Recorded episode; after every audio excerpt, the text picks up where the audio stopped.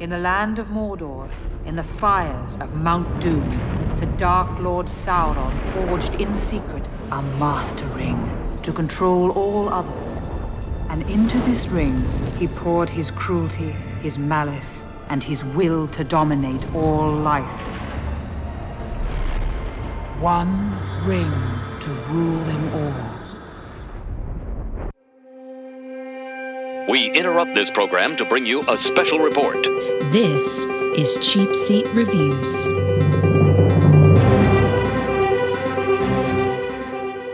Dies and comes back. He actually comes back as Sean the Clear. Beyond Bilbo? Well, no, I just looked it up and you're entirely right. You're gonna trim this down and then do an extended version. Hello and welcome to Cheap Seat Reviews, the podcast that explores the Hollywood film industry for the greater good. The greater good. Here's where I panic when I just realized I should have looked up how to say the greater good in Elvish or Dwarf. And I completely whiffed on this chance until 10 seconds ago. Oh, well, do you want me to do it? We'll save it for Yeah, ready? Yeah. Thank you very much. The greater good. That's the said it Elvish. The Elvish version. Elvish. That's perfect. Yeah. You're welcome. Nice. That's great. Well, Sam, you've got some time. Why don't you, this is great. Yeah, go ahead and look it up, Sam, while I keep doing the thing. Yeah. You can find it. It's great. It'll be for the extended version of the podcast. Oh, okay. Perfect. We're going to have a theatrical cut, and then we're going to release 6 months later at 3 times the cost. A special edition. I am going to tell the Andrew story, not you, Andrew, the other Andrew story about the extended editions. But before I do that, I must tell our listeners what we are doing tonight. This is episode 381, and tonight we are talking about Lord of the Rings: The Fellowship of the Ring. This month, the month of February, we are doing Lord of the Rings. I am so very excited for this. This year marks the 20th anniversary of Lord of the Rings, or I guess specifically this movie. And so, yeah, I'm so excited to talk about these movies because these movies have been a big part of, I'm sure, all of our lives, really, since they came out. So I am Sean Allred, and joining me tonight is Andrew. It comes in pints, is his actual middle name, Jimison. It really is. And by the way, Sean, my children were both conceived to this movie. Oh, dear God. So my middle name is very. I'm kidding. I don't know. I think one of them was Bad Boys too. Anyway, yeah. Hey, how we doing, guys? Good, it's buddy. Good to be here. Yeah. I can't believe that Lord of the Rings is 20 years old now. And it makes you feel old, though, doesn't it? It does. It does. More so you than me, but okay. All right, let's move on. Sam talks to moths in order to get a ride. Vector. I mean, it's the Uber of the Middle Earth. I mean, it's wow, exactly right. What it is. That's exactly right. Yeah. And Sean. Yeah. Just so you know, if I were to kill you in this movie, I would have pushed you off one of those no-railed stairways in an instant in this movie. That would be the worst. And then be like, oh, he tripped. And I would fall for forever. Like, that would be a nightmare for me. I mean, it's amazing that, you know, I guess both, Lucas and Jackson are on the same page that nothing should ever have fall protection in their... Well, the dwarves they're not into OSHA. They're just all about digging and building, and they don't care about railings. Apparently, yeah. All right. So, making his triumphant return. I don't know why I always use that word triumphant. Maybe reluctant return. Let's try that one. Making his reluctant return is Cameron negotiated a second breakfast at his job from the Green Shirt podcast. Podcast. I don't know where that came from. Every time, absolutely. Thank you, guys. I'm excited to be here. I'm happy to be back sitting in the Council of Cheap Seat, whether I was invited or not. I've been in a trilogy of cheap seats so far. Yeah, it is interesting how the three of us were invited to a secret meeting and you were not. Well, Sean, because of that, since you, after falling down the stairs, came back as Sean Allgood the White, all red, white, yeah, I would kill you by stretching you, by scraping you thinly across a piece of toast and then eating you for second breakfast. Ah. Yeah, but I'm kind of mealy and gamey. I don't really know if you want to do that.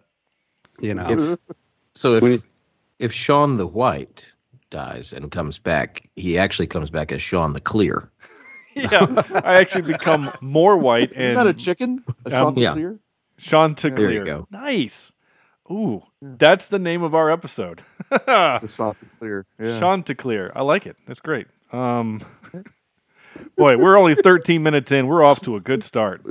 Yeah, who knows what might pop up later. Yes. Hopefully not the sun for Sean, because if he burns as he is now, when he comes back, holy crap, it's like vampire. Well, the problem is that I'm so actually translucent that I'm like a walking magnifying glass, and ants everywhere die like anywhere near me. They just get burnt. You leave a trail of steam. Yeah, as you walk. Yeah. Did this turn into a Sean roast all of a sudden? Should I prepare more for this? Oh, yeah. Oh, Sean, that's a nightly thing. Your list of allies have grown thin. Only nice. This is great. The fellowship broke a long time ago. Yeah. Yeah. So. Yeah. Yeah, so at some point Sam tried to break it with an axe, and it didn't work, and and then Andrew tried to steal my microphone and made that hissing noise like Bilbo does. It's all been kind of crazy. Yeah. Okay. Well, we're off, like I said, we're off to a good start. Lord of the Rings: The Fellowship of the Ring, directed by Peter Jackson. That's Sir Peter Jackson to you. Oh. Is he Sir now? I didn't know that. He is. He's knighted, yeah. Well, yeah, wow. Okay. But the Queen kind of England knight. I don't know if that counts as much, but...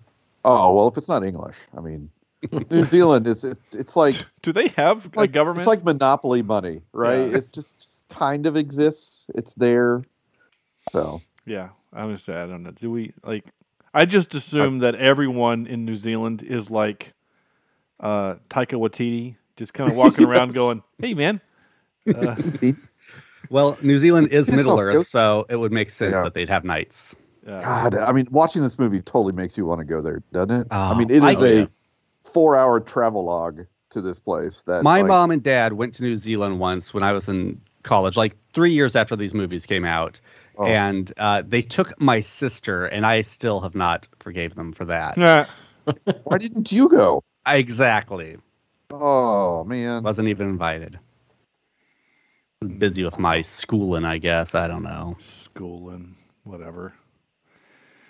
Guys, how are we going to talk about these movies? I don't know. We're going to figure something out. Okay. So, so to your point, Cameron, specifically, how are we going to talk about these movies? These movies are beloved by most. They are. Yeah. I'd say all. I mean, my wife is not beloved to this movie. No, she doesn't. She doesn't like it. And I know some other people who are kind of the same way. They're like, the first movie was really boring, and I just couldn't get into the rest and whatever, and never read the book. But I took my mom to it like one of the 5 times I saw the first one in theaters, and I remember and she knew there was other ones, but like it was around it was like almost 15 minutes over. It was near the very end, the big fight with the orcs, and she's like, God, just throw the ring in the volcano already. Yeah. And I was like, do you not know how this is going to unfold over the next 3 years?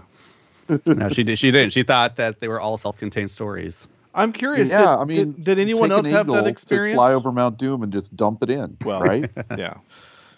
I didn't have that experience. He asked if any of us had that same experience. And I didn't have the same experience, but I do remember, because Harry Potter came out the same year, sometime in that time frame, right? I do remember seeing that and comparing it to this and thinking, I kind of wish each chapter had a close like Harry Potter does. You know, has a nice end cap, even though we know it's not finished. You know what I mean? Mm-hmm. Yeah. You still feel that way? Sure. Maybe a little.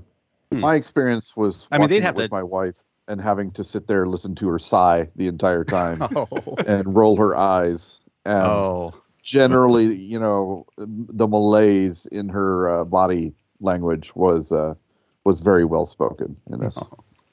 It's rough, man. So, it's always fun to have that kind of movie going experience. So Andrew mentioned that this came out similar, same time frame as Harry Potter, and I remember for some reason, at least in the small group of friends that I had in college, it felt like there was you were either a Harry Potter fan or a Lord of the Rings fan, because I remember our what, Sam? I said you're right. It was it's like a mirror image of where you either have to be a Star Wars or a Star Trek. You know, that to science fiction is this to fantasy. Yeah, which is dumb because you can like both or whatever. Yeah. But I remember... in both cases, it's dumb. Yeah, it is dumb. And I remember our mutual friend Aaron coming to me saying, have you gone and seen the new Harry Potter movie? And I said, no, I'm in the middle of reading Lord of the Rings. He's like, oh, you're one of those. Like he said that, like, you're one of those, right? Aaron's a sweet guy. I have to give him a hard time, but he's a sweet guy. But like, so to your point, Cameron... I was in the theater with, again, a mutual friend of the show, Andrew. I've mentioned his last name before. I guess it doesn't matter. Andrew Lejeune. That's not doxing him, really. Though feel free to find him on Facebook. Yeah, feel free to find him on Facebook and just, like, you know, be mean to him. But we were in the theater and we saw this, and the credits roll, and people were pissed. People were screaming at the screen going, wait a minute, that's how it ends? Really? And people were really mad. And I actually, Andrew and I literally stood up and said, there are two more movies coming. And people go, wait a minute, really? And I said, yeah, there's two more movies. And they said, oh, okay. Like they didn't know. How could they not know that? I mean, I don't know. I just. Surprises me. It's the same. Yeah. This is the same people that, you know, 15 years later would take their children to go see Deadpool because it's a Marvel movie. You know, like they don't pay attention to things. And they're bad people. That's fine. So well, you were doing God's work there, Sean. Thank you for being there and setting them straight. I mean, we literally had to. So I teased this a second. I have to tell this story before I forget, because this is a story that's worth telling. And since I've already just mentioned Andrew, Cameron, you're going to love this story. Andrew Jimison, you were, I don't think you had kind of joined the group yet. I don't think you were part of the fraternity yet. So Andrew Jimison, Lejeune, great friend of ours. He's an awesome dude, but Andrew has zero social skills and tact sometimes. So he used to be the roommate of former co-host Cornelius on the show, and they lived together. And Cornelius worked at Walmart, at the photo center in the Walmart in Boone where we all went to school. And so when this movie came out on the extended edition. Right, it was like a $70 DVD. You know, it's got four discs. Yep. It opens up as a map and all this literature. I have it too. I have it too. I bought it. Yeah, I did too. I bought it a couple years later when it went from like $65 to $50. Right. Anyway, Andrew walks up to the counter where Cornelius is working, holding the extended copy in his hand, but keeping it down by his waist so that Cornelius couldn't see it, and says, "Hey, man, I'm going to be a little short this month on the power bill. Can you cover the power bill?" And he's like, "Yeah, man, I got you. No problem." And then I call him out. I'm like, "Dude, you're about to buy a $65 DVD. Like, that's your power bill." And Corny goes, "Wait a minute. Are you for real?" And he's like, "Yeah." And he goes, "I'm not paying your power bill if you're going to buy the movie." And literally he holds up the receipt and says, "I already bought it." So, well, he's going to let Cornelius watch it as well, right? I mean, I think this is a fair trade. This is like air or food. Like this isn't a question. He doesn't have the option. When the extended edition of Fellowship of the Ring drops with the most amazing behind-the-scenes featurettes of all cinematic time, you purchase it. Oh man, Corny almost jumped over the printer and strangled him. It was amazing. It was, I think what Corny was really angry about was Andrew didn't ask to use his employee discount. Yeah, what? And save a little money. Yeah, actually, I'm surprised Andrew didn't do that, because that sounds like something he would do. Let me use your employee discount so I can buy this movie that I can't really afford and therefore you also need to cover the power bill. Cover me for power. Oh my gosh, it's amazing. All right, so enough about my friends and their dumb stories. Let's talk about Lord of the Rings, The Fellowship of the Ring. So do I really need to get into who directed it and who stars in it? Do we need to do all that stuff? We will. Sure it will be discussed. Okay. Yeah. As we lay praise upon it. I think, though, just in case, we probably need to talk about what we're watching. You know what? You're right. You know, we need a good synopsis of what this thing was. Especially since I asked Andrew if he was ready to do it before the show, and he gave me the look like, of course, Sean, I know my job, dumbass. In case any of those people from the theater you were in, Sean, are listening and just don't know. Yeah. Yeah, so he just then looked it up. So good job, man. Yeah. Alrighty then. A meek hobbit from the Shire and 8 companions set out on a journey to destroy the powerful One Ring and save Middle-earth from the Dark Lord Sauron. I don't like the word meek. No, because I thought you said meat. I was like, you know, it's a meat like hobbit. Meat cows. Well, it is actually. You know, now you've got meat hobbits, and you cook them up for second breakfasts. Is there a vegan sweats? Is there a vegan hobbit out there that I can get? What's the fake meat, plant-based meat, unbelievable burgers? What are those things called? Right? Beyond Bilbo. Beyond Bilbo. Beyond Bilbo. That's funny. There's your episode title. Oh, there you go. Yes, I'll have a Beyond Bilbo burger, please. Dude, that's the way to get me to eat one of those. Yeah. Yeah. Guys, Disney's, when the Hobbit movies came out, Disney's were having like these Hobbit-themed breakfasts, and it's the only time I went to Disney's like every other day. That's awesome. Wow. That's the only reason why you should go to Denny's. Yeah. Overpriced. Okay. Sam, what is your 5-word review for the movie? Get to go first. Oh, what the heck do I do? My first, I have 2. And the first one is staring faces going places. I like it. There is a lot of close-ups of people staring into the middle distance in this movie. And this time watching it with CSR glasses on, there's a lot of close-ups and a lot, especially of good old Frodo there. And his gigantic eyes looking into the future, perplexing. Elijah's eyes is one of my notes. Absolutely. Yeah. Yeah, but my, I guess the big one here is my imagination on the big screen.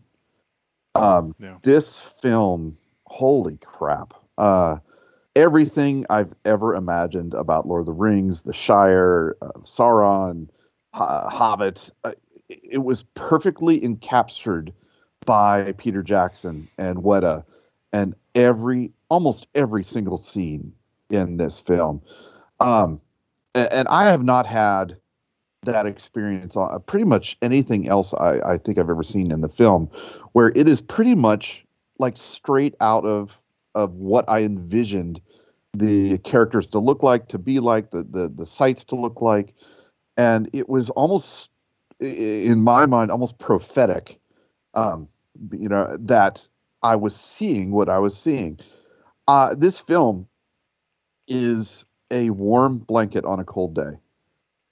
A lot of people will say Fellowship was too slow, and they'll say that it took too long to get where it was going.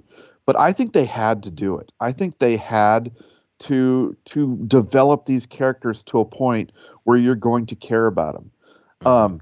Gandalf had to fall, right? We had to have a massive casualty to know that this story could possibly not have a happy ending. There's stakes in the game. Yeah. We always talk about movies where there's plot armor, and Frodo gets stabbed twice, once almost dying with it, and even Ned Stark there at the end with Boromir, he dies, and he dies a pretty heroic death after almost stealing the ring. So the story is there. And, we can't give Jackson too much credit on coming up with the story, but we can certainly give him credit for adapting and showing us what Tolkien wanted to show us and the guts of what this book is. Because there's a lot of stuff that's still not in this movie that was in the book.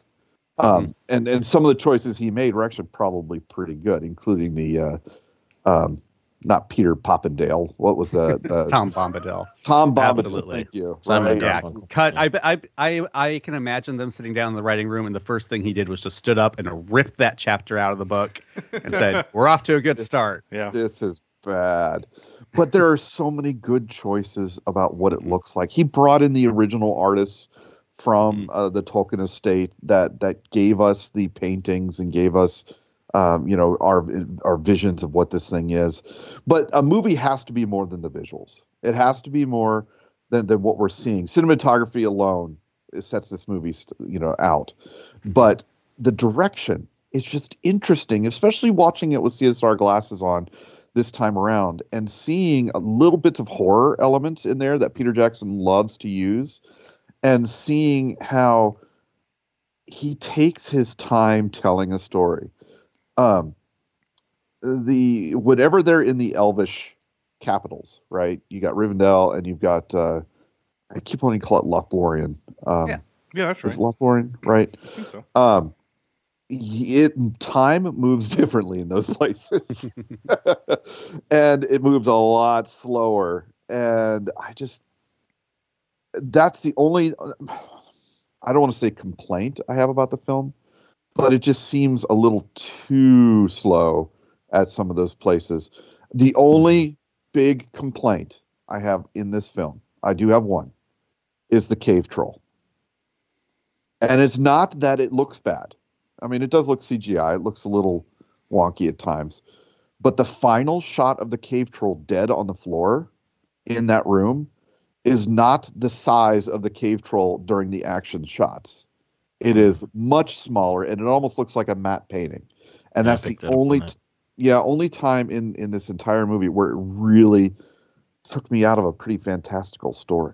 Well, Sam, if you're going to get hung up on scale shifting in this movie, it's not the only scene, I'm sorry to tell you. Yeah. That's the one that just sticks out to me a lot. Of course, the hobbits are all over the place. But they kind of have to be, really. I mean, in a charming sort of way, like I do love that you can kind of see some of the seams, even in a big film like this, and be like, oh, that's how they got that shot. Oh, that's exactly. That's where they use the double. That's where they use forced perspective. And the more you watch, the more you see it, right? Yeah. The more you see the differences. The big thing about this viewing for me is this is the first time I've watched this with my kids. Mm. And I think they were finally old enough to really watch. This is kind of their first, I don't say adult movie, but there's some adult stuff in this movie. People give actual deaths and amputations and head chopping off and things like that. They loved it. They absolutely loved it. And my girls cried when Gandalf fell. Mm. And I don't want to say I love to see that they cried, but I love to see that they connected to the characters and really feel for them. They gasped when Frodo got stabbed by the cave troll.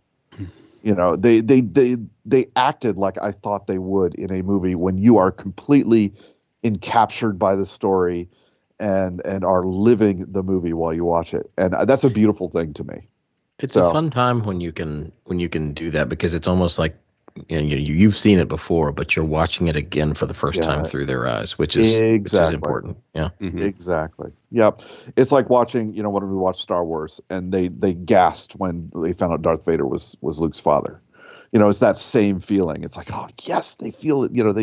They're going through the same thing I went through, and it was. Yeah. I had to say it was magical. Kind of watching with them, and I loved it. I had a great time, and we're going to watch Two Towers together here in this next week. We had to split it up between 4 days, by the way. Yeah, there was no way I could get kids to watch, especially my wife, to watch this thing all the hours in a row. Did you show them the theatrical or extended? Extended. Yes, sir. Yeah. I did watch the theatrical for this viewing only because I didn't have a lot of time this week, and because I hadn't seen it in a long time. I was like, well, this will be a good excuse to kind of just revisit. And it's like watching it on fast forward. It's funny. Well, the crazy thing is, I couldn't. It's been so long since I've seen it. I don't remember what was added and what wasn't.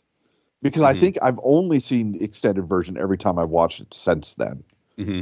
So it was interesting. I watched this one with my wife, and I took 2 nights to watch it as well. And we've probably watched the regular version probably 3 or 4 times together, and then the extended version I've watched probably twice by myself. So when we're watching it, she goes, "Hey, that's a new scene." I'm like, "Oh yeah, oh that's a new scene." Wow, she knew that. Okay. She knew it. Like, good for her. Yeah, she knew it. She really, my wife really gets into this. Okay, here's another Andrew story. I apologize. I said I wasn't going to tell anymore, but and I'll probably again his email is andrewsingsbig@gmail.com. All right, go ahead. He.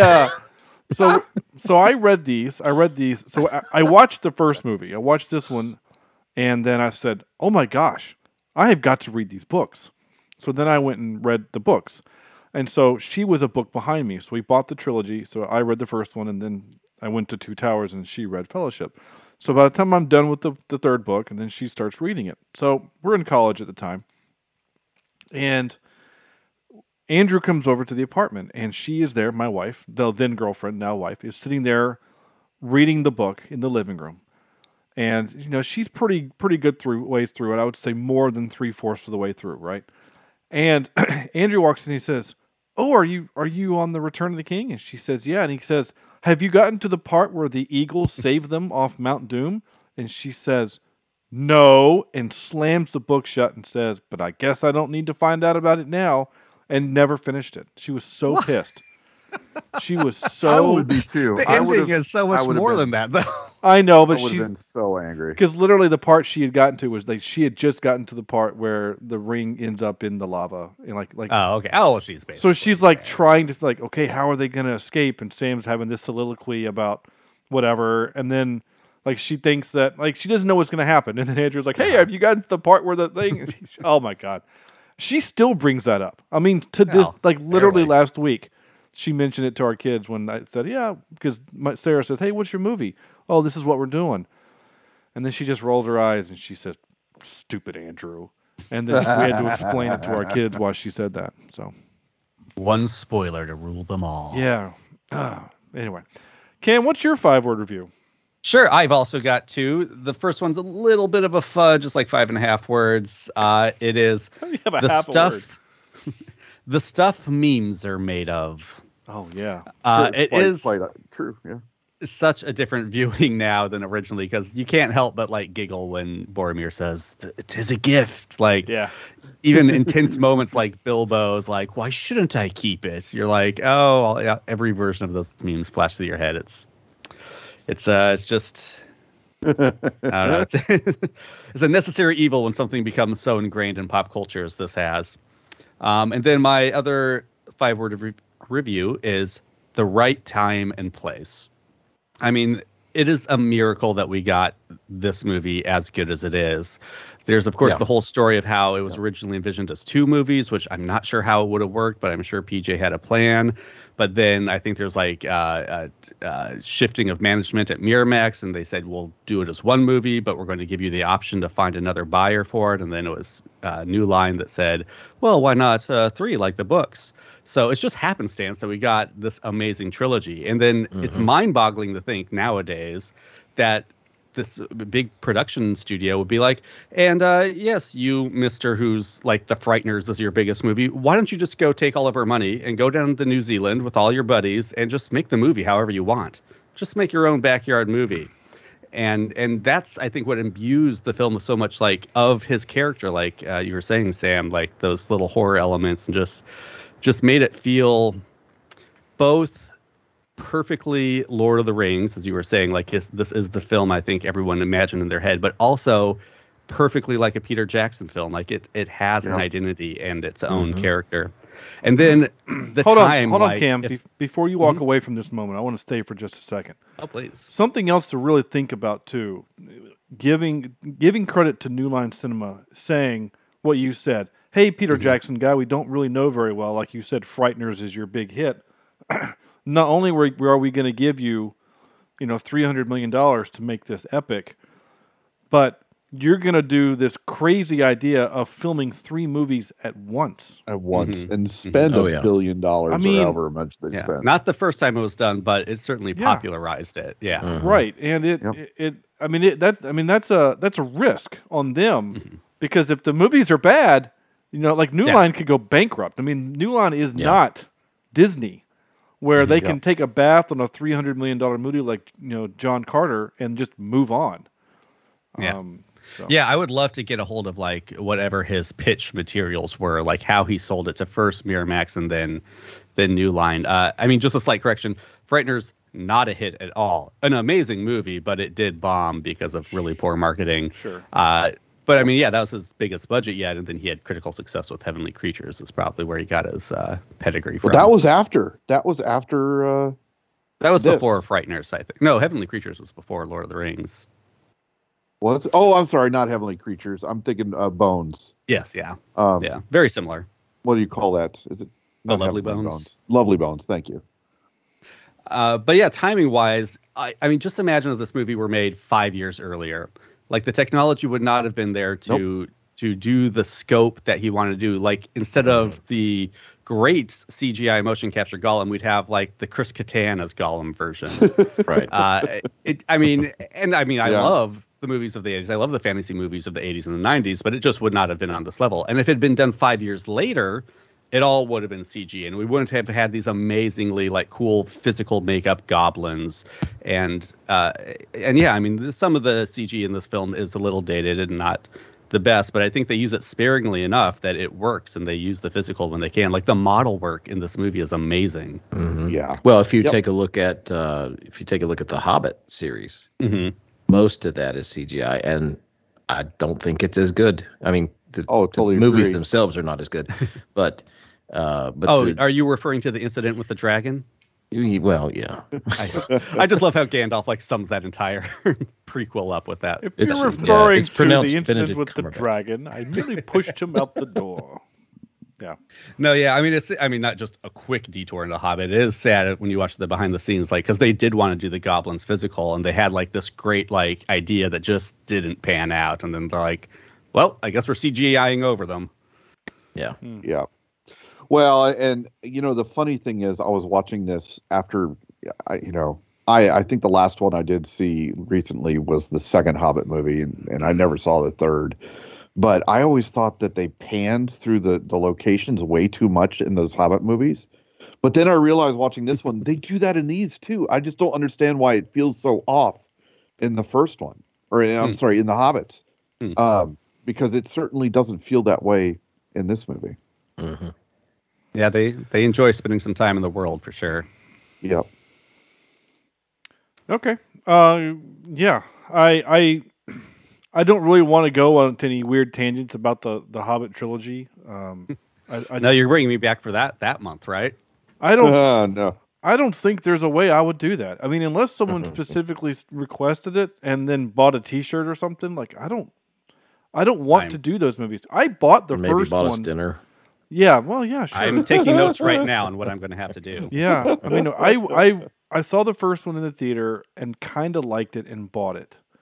Bought the DVD or Blu-ray.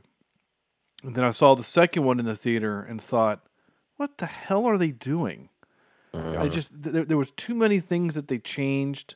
The whole relationship between the dwarf and the wasp, like it was just so weird. And then the third movie is just nothing but, it just felt like the third Star Wars prequel. It was just CGI to hell. The Battle of the Seven Armies, it looked like a hot mess, and I only saw it the one time. So anyway, there's my whatever on The Hobbit. Andrew, what's your 5-word review? Well, I have 3 tonight. I've been using my 5 words sparingly, so I thought I would, since we have a 3-hour movie, I would have one for each hour. Walking, and more walking. Number 1. Number 2, best fantasy adventure ever made. Yep. And then number 3, game-changing visual cinematic masterpiece. Yeah. And you know, the funny thing is, we talked about Gollum and not being able to do kind of some of the stuff they were doing in this movie. They couldn't even do Gollum quite yet in this first year, in this first going, right? Yeah. They didn't quite know how to do it. And it took that entire year, that entire process to figure out how to make him believable to come in the Two Towers.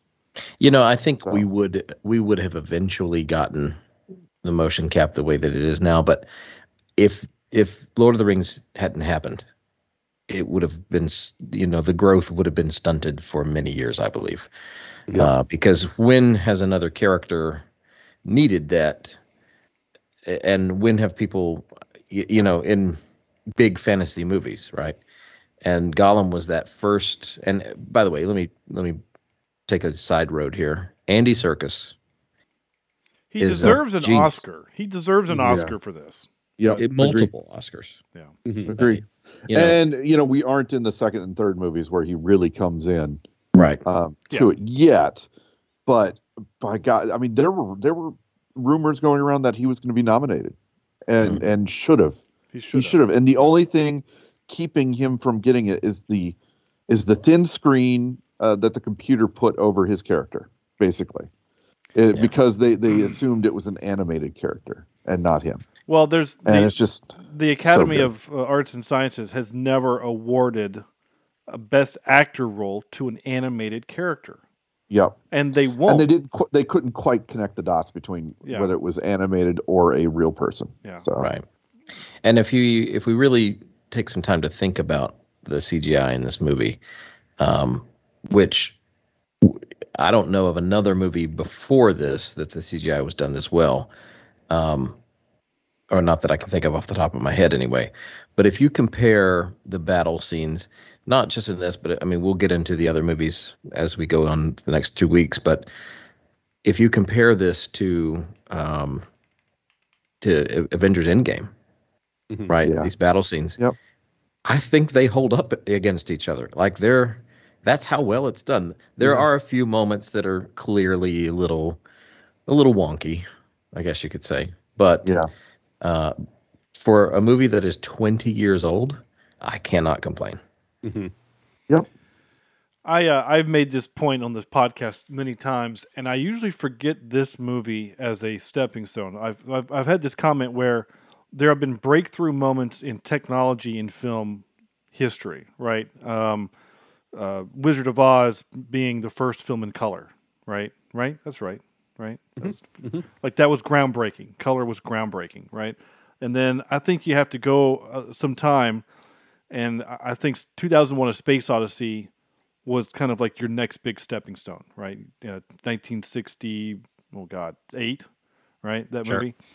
And then Star Wars comes out, and then you have another leap. I don't really think there was a leap in the 80s. I just don't. You know, there's some stuff in the 80s. I mean, ILM was invented in the 80s. I know that ILM's first real big production was that 3.5-minute video of the Genesis planet in Star Trek 2. But well, I mean, you're probably getting to either Jurassic Park or Terminator 2 in the 90s. But, I think Jurassic Park is the thing. I always use that one. Jurassic Park was the first time where we had CGI that looked so real that, you know, people were questioning how did they build a prop that was a 75-foot tall in the sun, in the in daylight. Sunlight. Yeah, in daylight. It looked real. Yeah. I'd say the next step is The Matrix in 99. Again, don't think CGI, because there's not really a lot of CGI in that movie. What the technology was the bullet time and using the cameras. Camera use. I mean, that was definitely innovation, but like, has that... That's kind of seemed like a fad. That I don't know if that pushed technology forward in a way that we are still experiencing today. I think it did to a point that, because I mean, they were using that in like the Super Bowl, right? Where they lined 30, you know, cameras around the top of the stadium, and we were getting different angles. Like I think the technology helped push Zack other stuff. Snyder would not be able to do what he does without The Matrix. Yeah, I think that's correct. But I always forget this movie because I always kick to the next step, which is Avatar.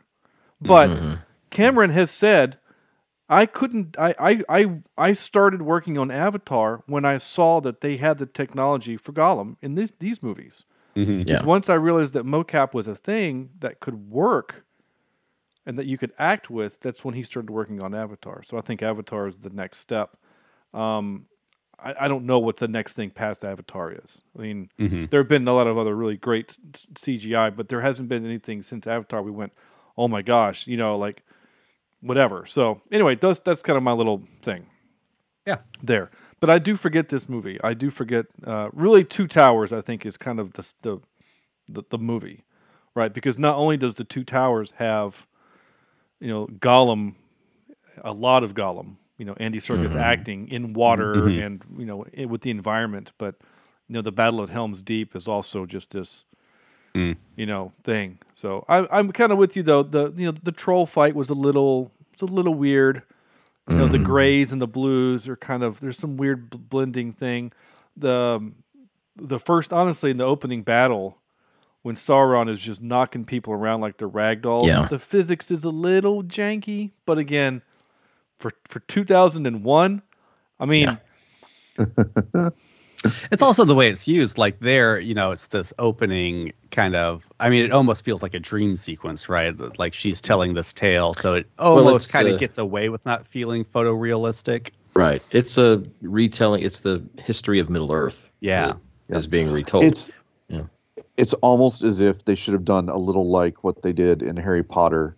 Actually, Harry Potter did it later, but where they go to that cool, really kind of animation where they're telling the story of the three brothers. Yeah.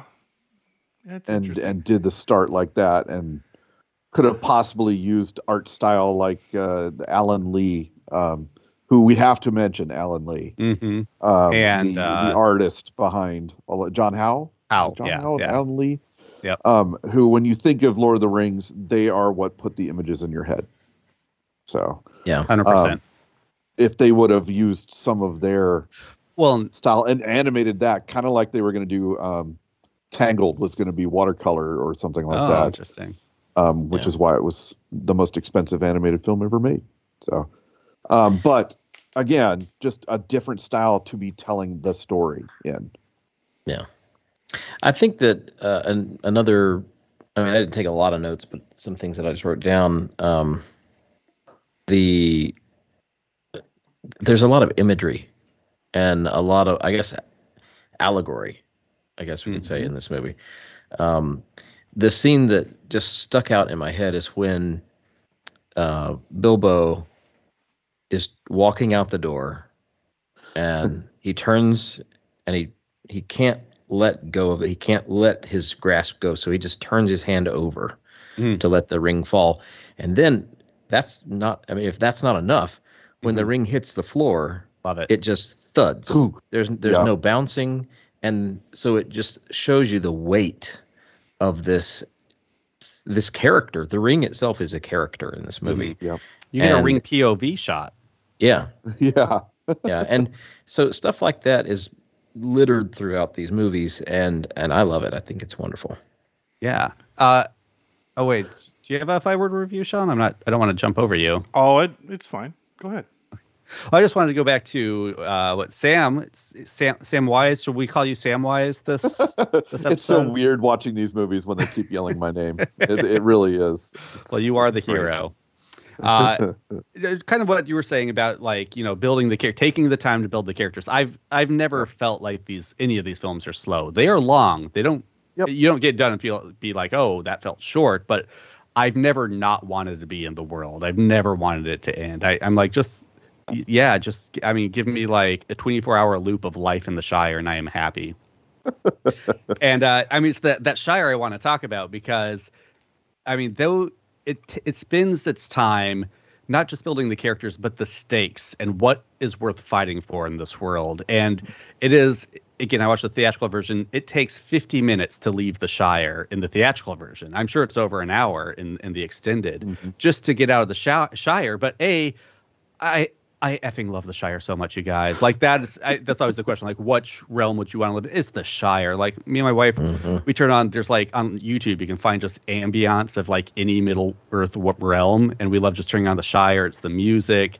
It feels homey, comfortable, like that warm blanket you were talking about. Yeah, you could almost feel like you just take your shoes off, take your socks off, and just walk around the Shire with that cool grass on your feet. Oh, absolutely. I think we even have an Airbnb here somewhere in the mountains of North Carolina that is Hobbit themed, and you can go stay there. There's one up in Washington too. Yeah. Yeah. The place is so idyllic that like the worst the wayward youths can get up to is stealing vegetables. Like that's the big crime that happens in the Shire.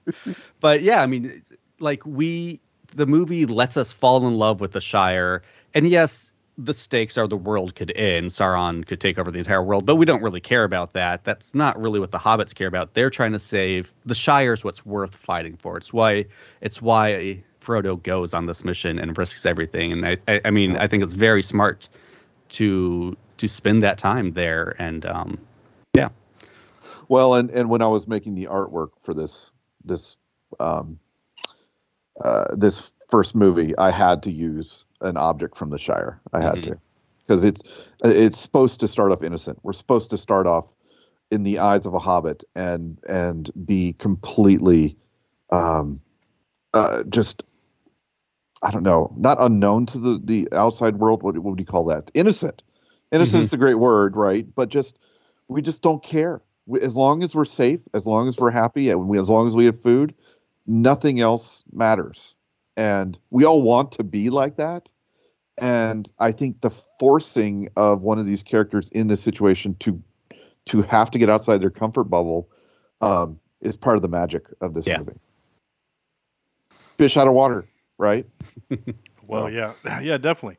But there's lots of fish out of water. I mean, Gimli is constantly being thrust into situations he doesn't really feel comfortable in. Even Legolas has this moment of uncomfortableness because if you notice, this was really great, and I was reading a little bit about it. When Gandalf falls, everyone is grieving except Legolas, because he's never known death. So to him, he's confused. Like it doesn't seem real to him. I mean, Aragorn's kind of the one like, we got to keep moving. I have to keep the band together. Right. He's seen death so much, he knows what he has to do in that situation. Right. Yeah, and again, at this point, he's very much the oldest guy there. We don't know this yet in this film. We would find out later that he's like 89 years old or something like that. Yeah. But yeah. Well, Legolas is the oldest guy. Well, you're right. Legolas is probably but world-wise, he is not. Right, because he's probably not left the woods very much. Right, his home. So. You're right. I think Orlando Bloom's performance there is one of my favorite acting moments in the film, filled with favorite acting moments. And when he comes across Boromir dying too, he's got the same look of like, I don't know how to process this right now. Yeah. Right. Yeah. I think we can speak for all the ladies out there that they appreciated Orlando Bloom being in this movie. My wife to this day is like, why doesn't he wear the wig always? Like she is not attracted to him without the wig, but with the wig, oh my God. Yeah, my wife was when she saw him in The Hobbit, the second Hobbit, she went, no, not doing it for me. I said, no. She says, no, it's not the same. I said, well, he was a lot younger in the original. I think I still did it for my wife, but he's a little squarer in The Hobbit. Yeah, that's a good phrase. Square. Back to your point, Cam and Sam, about some people say that this is a slow movie. I will admit, the part of the movie that I'm ready to fast forward through, I don't, but it makes me want to, is when they're kind of taking refuge in Lothlórien. Yeah. Yeah. And we have to have the crazy thing with Gwyneth Paltrow. And I'm sitting there watching going, yeah, but in like 15, 16 years, you're going to be a really cool bad guy in a Marvel movie. So it's okay. But Cate Blanchett. Yeah. But the other, I have to say this too. And I never noticed it until this watching, but the worst acting in the movie, probably of the trilogy, is the other elf dude that's there with Cate Blanchett. He's a Bellabord. Yeah, he's a Russian actor trying to, or something. Yeah, yes, you're all over it. He always plays villains in like spy movies now. Yeah, he's usually a bad guy. He was a bad guy in an episode of Leverage. I mean, like that's what he is. He was the bad guy in the Triple X movie. I can't find him in here on IMDb, but yeah, he just it's kind of terrible. His delivery is just, I will say the word slow. Where is Gandalf? I can't use an English accent very well. So I don't know. I see what you're saying, but I think he just comes off as otherworldly and like, because these elves are weird for elves. Like the Lothlórien elves are not even like Hugo Weaving elves. They're like even stranger and more isolated. Yeah. Yeah, I get that. I do get that. I see what you're saying. And I'm just glad he's not in the rest of the series. That's all I'm going to say. That's fair. Just real quick, though, I did mention Mr. Hugo Weaving. And, like, I mean, we mentioned The Matrix earlier. Like, it is impressive that he took what could have easily become the iconic character of his career, Agent Smith, and said, no, I'm also going to have this iconic character. Yeah. Like, but not everyone can do guy. That. It's, I mean, well, he does have a way of speaking, yes. Yes. Mr. Legolas. Another thing I love about this movie is I can't think of another movie where the exposition scenes are some of the most engaging scenes of the film. Usually, like, exposition scenes are boring and this what you've got to get through. But, like, the introduction, the entire Council of Elrond, like, these are some of my favorite scenes of the movie. And all it is, like, laying out what our characters have to do, laying out the plot. Yeah. And it certainly helps when you've got people like Cate Blanchett and Hugo Weaving and Ian McKellen delivering those lines. But honestly, they had to have that opening scene. Oh, yeah. Because they knew they had an hour of the Shire of nothing exciting really going on yet. 100%, yeah. Yeah. Definitely agree. Okay, so I'm going to do my 5-word now. Wow. That's fine. This is not like a record or anything that it's been an hour of the show and I haven't done my 5-word. I have 2. My first one is best start to an adventure. If you're going to do a 3-part series, this is the way to start it. Because I think maybe we've danced around it a little bit. Because, again, I'm the only one that's kind of said that there's a little bit of a slow part. But the movie, it's not just that it's not all action all the time, which the books aren't either. You know, the movie lets you breathe. The movie gives you a chance to just be with these people for a while, which we've mentioned several times. But I think this movie really does a good job at building the stakes for the next movie. Oh, because gosh. The whole franchise. The whole franchise, yeah. The whole trilogy, yeah. But and we'll talk about next week, but one of my favorite moments in the entire trilogy is at the beginning of the next movie. And it's a scene where, I'm going to talk about it now, but it's the scene when the Rohirrim show up and... what's his name? The guy that played Dredd. I can't think of his name. Bones. Yeah, Bones from Star Trek.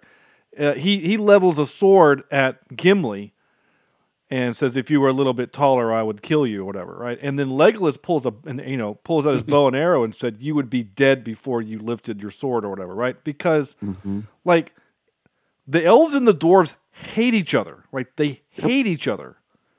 And... Legolas is willing to die for his friend Gimli. Like, that's what happens in this movie. And I think that's amazing.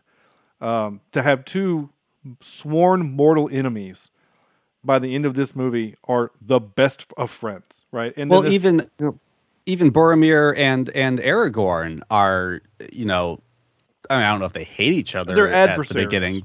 They're adversaries, and then by the end, it's like my captain, my king. Yeah. Like, it's so good. Yeah. It borders on Shakespearean. Some of this stuff is just so close to just a Shakespearean level epic story that is just it's beautiful. Yeah. I just love it. It is. It really is. My second 5-word review. I don't usually do 2, but I did. Way more slow mo than remembered. Oh, oh! I remember it all. Yeah, now, I think we've all kind of touched on that. I think it's one of the few things. Even at the time, I feel people were criticizing, and I was like, "No, give it all to me." I love the way he uses slow mo. The weird thing is that it doesn't feel like real slow mo. It feels like half slow mo. So, like if Zack Snyder slow mo or Michael Bay slow mo is half the speed of the film, this felt like quarter speed. Mm-hmm. Because there's a lot of times where, like, the Urukai are doing something, or they're in the boats or whatever, and we're just trying to show things are important. It's not real slow-mo. It's just kind of slow. And I felt like there was a lot of that in the movie. And watching it this time only, I started to notice going, man, there is a lot of this in the movie. And it didn't really bother me. I just really noticed it this time. Mm-hmm. And so, again, you know, it's just like I said, it's not like it's Michael Bay. It's not, I didn't think it was overused. I just noticed it as a thing. So there you go. Because, again, there's a lot of times where, like, even like with the ring falling, whatever, like the ring's falling a lot in slow motion. By the way, that ring, when it hits the ground and it stays the ground, it's because there's a magnet under the floor. Mm-hmm. So that it would stick down. I think that was really cool. And the ring on the mountain, didn't they use a giant ring for that shot when it's super in the close foreground? They have several really like big rings so that they can show reflections and other things. Yeah, they built one like, I mean, it's like this, it's like 4 or 5 feet in diameter. I mean, it's really really big, so they can get the camera real close on it. This is a movie, by the way. Like later when we get to the trivia. This is one of those movies that's got so much trivia. I mean, I couldn't have read all of it. Yeah, yeah. Some of it I just know, and some of it I captured for the show because I thought it was interesting and I didn't know before. You know, like I think a lot of people know the one where, you know, Samwise is running into the water after Frodo, and the divers went out to clear the water. They said, "Yeah, you're good," and then on the first take, he runs out and cuts his foot on a piece of glass and has to be airlifted. Or when Aragorn breaks his toe in the next movie. Yeah. Well, a really great one with Aragorn specifically is the actor that's in the Urukai when he the duel at the end. He's not supposed to throw the dagger. He's supposed to fake it, and he actually threw it. And the actor, knowing that this thing was coming at him, actually hit it away with his sword. Like that was real. Mm-hmm. Like that was a man defending his own face from a blade coming at him. So that's pretty cool. Anyway, a few notes I'm going to do. Oh, go ahead. Somebody was going to say something. I was going to say, I mean, speaking of mistakes, like one of the mistakes I love in this movie is there's a shot where Aragorn is leading the hobbits away from the prancing pony, and his sword kind of knocks the camera. He hits the camera, yeah. And it's one of those things I do love because it gives it that kind of like backyard movie feel. And maybe it's a little jarring, takes you out of the film a little bit, but it's one of those things that reminds you like, oh yeah, we're not in front of a blue screen. This isn't all fake. These are actual people in these costumes out walking in actual woods. Just like, it almost immerses me more somehow. Yeah. And you saying that just makes me think again, if this movie were made this year or last year, this all would have been blue screen. Oh yeah. Yeah. Yeah. Sure. Yeah. Well, we're going to find out because the Amazon's poured $100 million into a 10-part series. So that's right. I can't wait. We're going to find out. I guess since we're here, I'm going to talk a little bit about another cool thing that I learned. It's not in the trivia. At least I didn't skim it. As many of you know that listen to the show, and if you're listening because you're a listener of Cameron's show, welcome. I'm an audio engineer by trade, and so I read a lot of... audio engineering magazines, you know, publications and stuff. And so when I was in college, there was this really great article that was in one of the magazines I was reading about the sound producer, not the sound guy, but like the sound effects producer for the movie. And so he was on set one day, just there to just kind of get ambient noises, right? So not the guy there capturing dialogue, but just there to get sound effects and whatever. And the scene when they're when the four hobbits tumble down the hill, and then Frodo says, "We need to get off the road." And then they do that tracking shot where the camera pulls back, but they zoom in, or it's the other way around, and it gives it that stretch feel. There's a weird kind of sound, like this weird ethereal sound to kind of represent whatever. When they were getting ready to film that, they were setting up for the shot. On the other side of that actual hill is a train. It's a train tracks. And a train was coming by, and the guy's like, I'll just go record this train. Who knows? I might need a train sound. So he goes over there with his MacBook Pro and a interface and a couple microphones, and he records this train. So that sound is like the metal of the wheels on the track of this train going by. It's just really interesting stuff. Yeah, I really enjoyed. I love that kind of stuff. That was really cool. Speaking of sound effects, just real quick, I love Pippin's scream when they light the firework off at the beginning during the party. And I want that to become the new Wilhelm scream. I want it to be the Pippin scream that you hear in like every movie going forward from now on. Yay! I did note, one of my notes was this movie would be 20 minutes shorter if we didn't have to keep looking at Frodo holding the ring in his open hand. There's a lot of that. That became a joke amongst my friends after this movie came out, where if someone would just say something like, you know, hey, Sean, do you have your car keys? And I would just hold my keys in my hand. I would just open them slowly and just hold it there, and other things like that. We were idiots. Mm-hmm. We were younger idiots. That's fair. That's very fair. There we go. Couple other little notes. So that when they try to take the path by the thing, and then the birds come over, and Gandalf says, "We're going to have to take the other path." And so we're watching it. There's a really cool moment, right, when they're all trudging through the snow, but Legolas is walking on top of the snow because he's so much lighter, which is really just a neat small detail. That's actually one of the things I don't like. And I know it's in the book, so like I get he's being true to the book, but like I buy so much from Legolas. I buy they can surf down an elephant's trunk. He's got preternatural balance and grace and everything, but like his mass isn't lighter. Like that doesn't even make sense. Yeah. Come on, Tolkien. He's like a bird. His bones are hollow. It's still. There you go. Maybe elf bones are hollow. I mean, the swords and the bow and like if he set the swords down, wouldn't they go through the snow? Away, then. Yeah, exactly. But my question is like this path that they're taking, it looks so treacherous without Saruman throwing lightning bolts at them, which I know is different than the book. The book, it's like giants or something, right? But no, that's the Hobbit says giants. So it's pretty close. Is it Saruman throwing lightning at him? Saruman is sending a storm. Yeah. So like, all I could think of is who found this path? This is like the most dangerous thing ever. The worst path ever. Like, well, it's like any other path in this movie, right? Yeah, they're all terrifying. The Mines of Moria is just like the treacherous. It's treacherous enough that there's orcs everywhere. Yeah, but you know, one slip and you're falling 10 stories to your doom. Yeah. So OSHA would not approve of this. Well, so, it's weird. You were saying earlier because like the elves have railings. The graceful mofos have railings, but these like dwarves you would not think are as graceful. Yeah. They're like, screw it. It's like maybe a Klingon thing. Like, it would be dishonorable to put railings. Yeah. It is funny that Gimli does fall down a lot. So at least the kid actor that's in the Gimli costume falls down a lot. Since you brought up the mountain, I mean, I was kind of want to ask. I think someone mentioned earlier, like. Changes they made that were better, like cutting Tom Bombadil. I also think swapping out Glorfindel for Eowyn, the elf that rescues Frodo and rides him across the river and races the Nazgul, because in the book it's just some random elf and that's the only time you see him. And like, give Arwen some more screen time, and then it gives her the chance to like the character building where she's like, give my immortality to him, I don't want mine, help.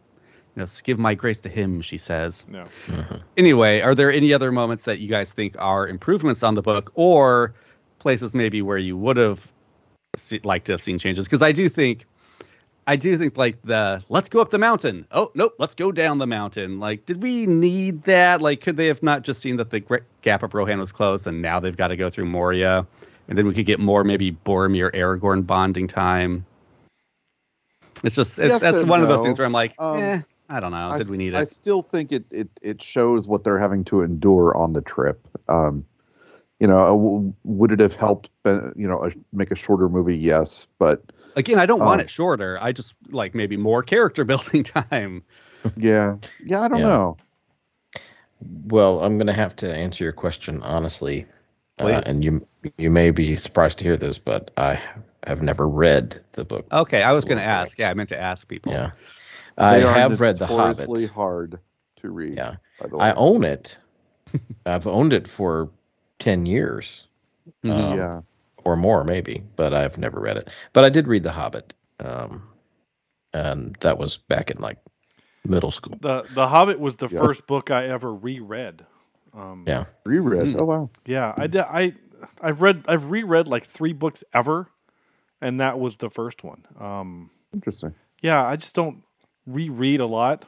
I don't read a lot now. I just don't have a lot of time. Most of my reading is consumed through audiobooks, but. Yeah, I don't know what I would. The first play I was in. Do what? It was the first play I was in. The Hobbit. Cool. I was Feely the dwarf. Nice. It's the dwarf that has to keep going to HR. That's right. Feely.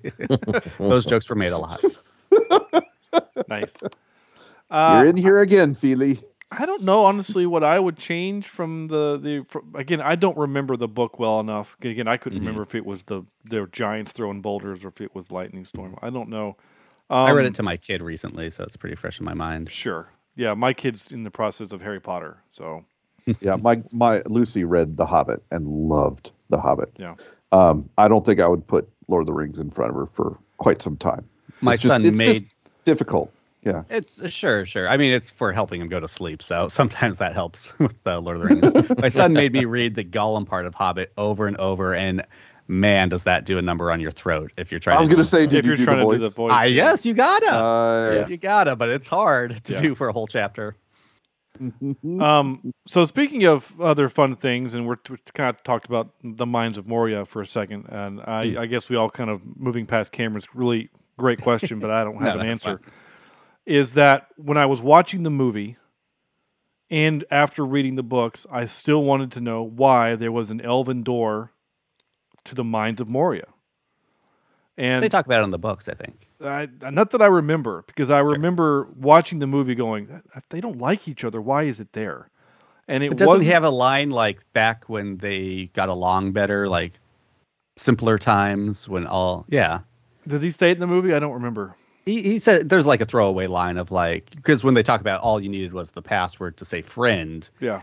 It was a simpler time when people were not at each other's throats as much. Well, I read the Silmarillion. So I did read that. And then the Silmarillion, you find out why, is because the Moria was a trade route.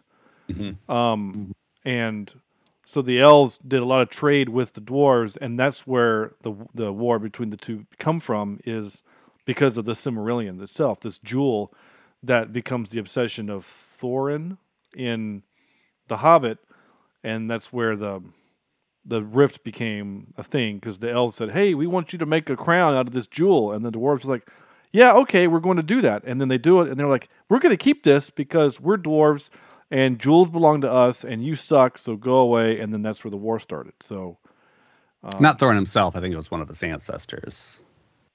No, well, I mean Thorin. Like in the Hobbit book, he's looking for the crown jewel. He's looking for the Arkenstone. The Arkenstone. It's the same thing. The Silmarillion is like 9 stones, like 9 different stones, and one of them would become the Arkenstone. Oh, okay. I mean, it's been decades since I read the Silmarillion. So. Sure, yeah, it's been a long time. It's like the hardest thing I've ever read in my life. It took me a long time. It's a hard book.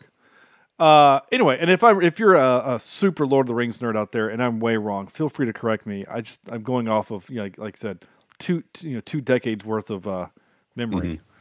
Well, no, I just looked it up, and you're entirely right. Oh, good. That doesn't happen very often. I hate saying that. That I know it kind of makes my throat feel really gross. Like I need to go cleanse my palate after saying it. But yeah, according to Wiki and many other places here, it's a trade route. And it was when they were friends. Oh, that part's right. Okay, good. That's fine. Yeah. By the way, I've notated where you said Sean, you're right. And I'm going to capture that out. That's nice. That's lovely. Moria has always confused me a little bit, though. Look, I love this movie more than anything, but because, I mean, how many times can you say you love it? I'm going to kind of pick out my nitpicks. Moria always confused me a little bit because Gandalf knows about the Balrog. It's like, wouldn't you want to tell the ring bearer that when you say it's your choice to make? Like, maybe inform him about the choice he's making. Yeah. And then you get up there and Gimli's like, obviously doesn't know that Moria's been deserted for what appears to be decades. Yeah. How would he not know that? I mean, it makes a little more sense in the books because the reason he went to Rivendell is because they had lost contact with Moria and he was going there to ask the elves for help on that. But even then, it was kind of confusing because Gandalf kept his card super close to his chest and it wasn't clear what he knew. Well, it was just one of those little hiccups. You know, Tolkien loves to use his biblical allegories, right? Mm-hmm. And it was interesting to me in this movie. I kind of picked up on it. I believe Gandalf knew what was coming. He had the look that he did not want to go through this, right? And did everything in his power to not have to, but of course circumstances kept forcing him to go. He knew he was going to have to sacrifice himself. Mm-hmm. I mean, yeah, in the mines, and that was interesting to me this time around. After using the time stone, he knew there was only one. There's only one outcome. Yeah, but in terms of like a Christ-like allegory, you know, we talk about Aragorn in movie 3. You know, especially going to the underworld and coming back in 3 days or whatever it was, is very Christ-like. I thought this was interesting in that sense as well. Mm-hmm. Yeah, that's a great insight, Sam. I had never thought about that. It wasn't until this viewing where, and you guys have known me long enough to know that I'm sometimes bad with dialogue. I don't always understand what people are saying, and so when the Balrog first shows up and someone says, what is it? And then Gandalf finally says, it's the Balrog. It's the thing of the whatever from the deep, whatever. And then the last thing he says, it's beyond. This foe is beyond. And I never understood what he said. It's beyond. And then he just kind of. All of us, or any of us? Any of you. It's beyond any of you. That's when he says run. Because I think to your point, Sam, specifically, that's the moment where he realizes, I'm going to have to fight this thing. Mm-hmm. And, but again, I've seen this movie at least 10 times, easily 9-10 times. And literally this was the first time where I heard him say, this foe is beyond any of you, which I don't know why I didn't pick up on it before.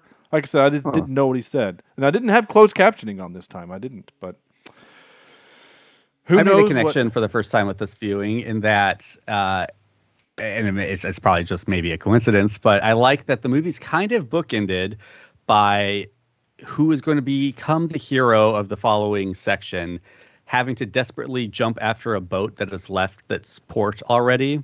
You have Frodo having to reach the ferry, and I mean, that's really when his adventure begins. That's when they leave the Shire and have just met the Nazgul, and he's desperately trying to get onto the ferry, which is already left. And then, of course, at the end, Sam, who very much becomes the hero going forward from that point on, is desperately trying to get to Frodo's boat.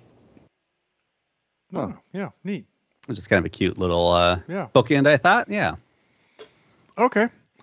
I'm ready to do some clips. I have clips of this thing. Here's kind of our last chance to talk about the meat of the movie before we do clips, which I'm sure will probably still spark some more conversation. Oh, gosh, yeah. Not to mention we still have clips and top 3 and 5 and scores to give. So you're gonna trim this down and then do an extended version. Yeah, again, we've made that joke a couple of times. That just means more work for me, but.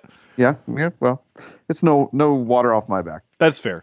My last note was this. When I saw it in the theater, again, I had not read the book when I saw this one in the theater. So when Gandalf falls, I thought that was it. Yep. I thought that was it. And I thought, oh, man, this is going to be one of those series where we have a band of heroes and we just one by one we lose them. But I thought, we're going to lose the most powerful one in the first book? Damn. You know, it raised the odds, right? It raised the stakes, and I love that about this. You know, the most powerful of them all was brought down within the first adventure. You know, and that's just, to me, I love it. I love it. I mean, these are some great perspectives from people who watched the movie before they read the books. I do want to hear more about that, because one thing I was thinking, especially watching it this time, is like they really lay on heavy who that someone will betray Frodo and who it's going to be. From the beginning, you're like, Boromir's bad news. Galadriel literally says he will try to take it 10 minutes before he tries to take it. And I was wondering, and this that way in the book too. I mean, the book does not hide it at all. I was wondering like how it would have played if they had kind of kept that more as a mystery and maybe gave like each character like a moment of temptation, so that the whole time you're wondering like, who's it going to be? Who's it going to be? I don't know. Like, I mean, what was your guys' reactions to the end of this movie, having not read the books, and how do you think that could have played? Well, I read the book, so I knew what was coming. I think I just picked up on the daddy issues right away. The daddy issues? Yeah. Okay. Elaborate. Well, his dad from The Fringe. For the future stuff. Yeah. Denethor. Oh. Yeah, and then the other thing I think that could have helped too is at the end there is a little bit of a. It's the heroic moment that Frodo decides to go into the land of Mordor by himself, right? Like, that's his big heroic choice of this film. I mean, the first one is when he decides to take the ring. And I think, I mean, that scene gives me chills every time. It's one of my favorite moments. But the end is he decides to go because he knows that's the only way to keep the ring safe. But after Boromir dies, you're kind of like, well, I'm not worried about the rest of these fools. Legolas and Gimli have shown zero interest in the ring. No way is Merry or Pippin going to touch it.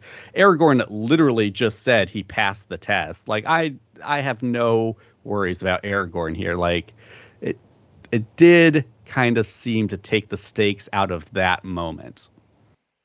I always looked at it as he wasn't doing it because he was afraid they would betray him.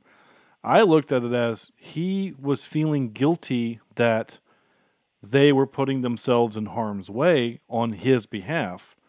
He didn't want to see someone else get hurt, so he decides, I'm going to do this on my own so that no one else has to get hurt. Because at this point, he doesn't know Boromir's dead. Exactly.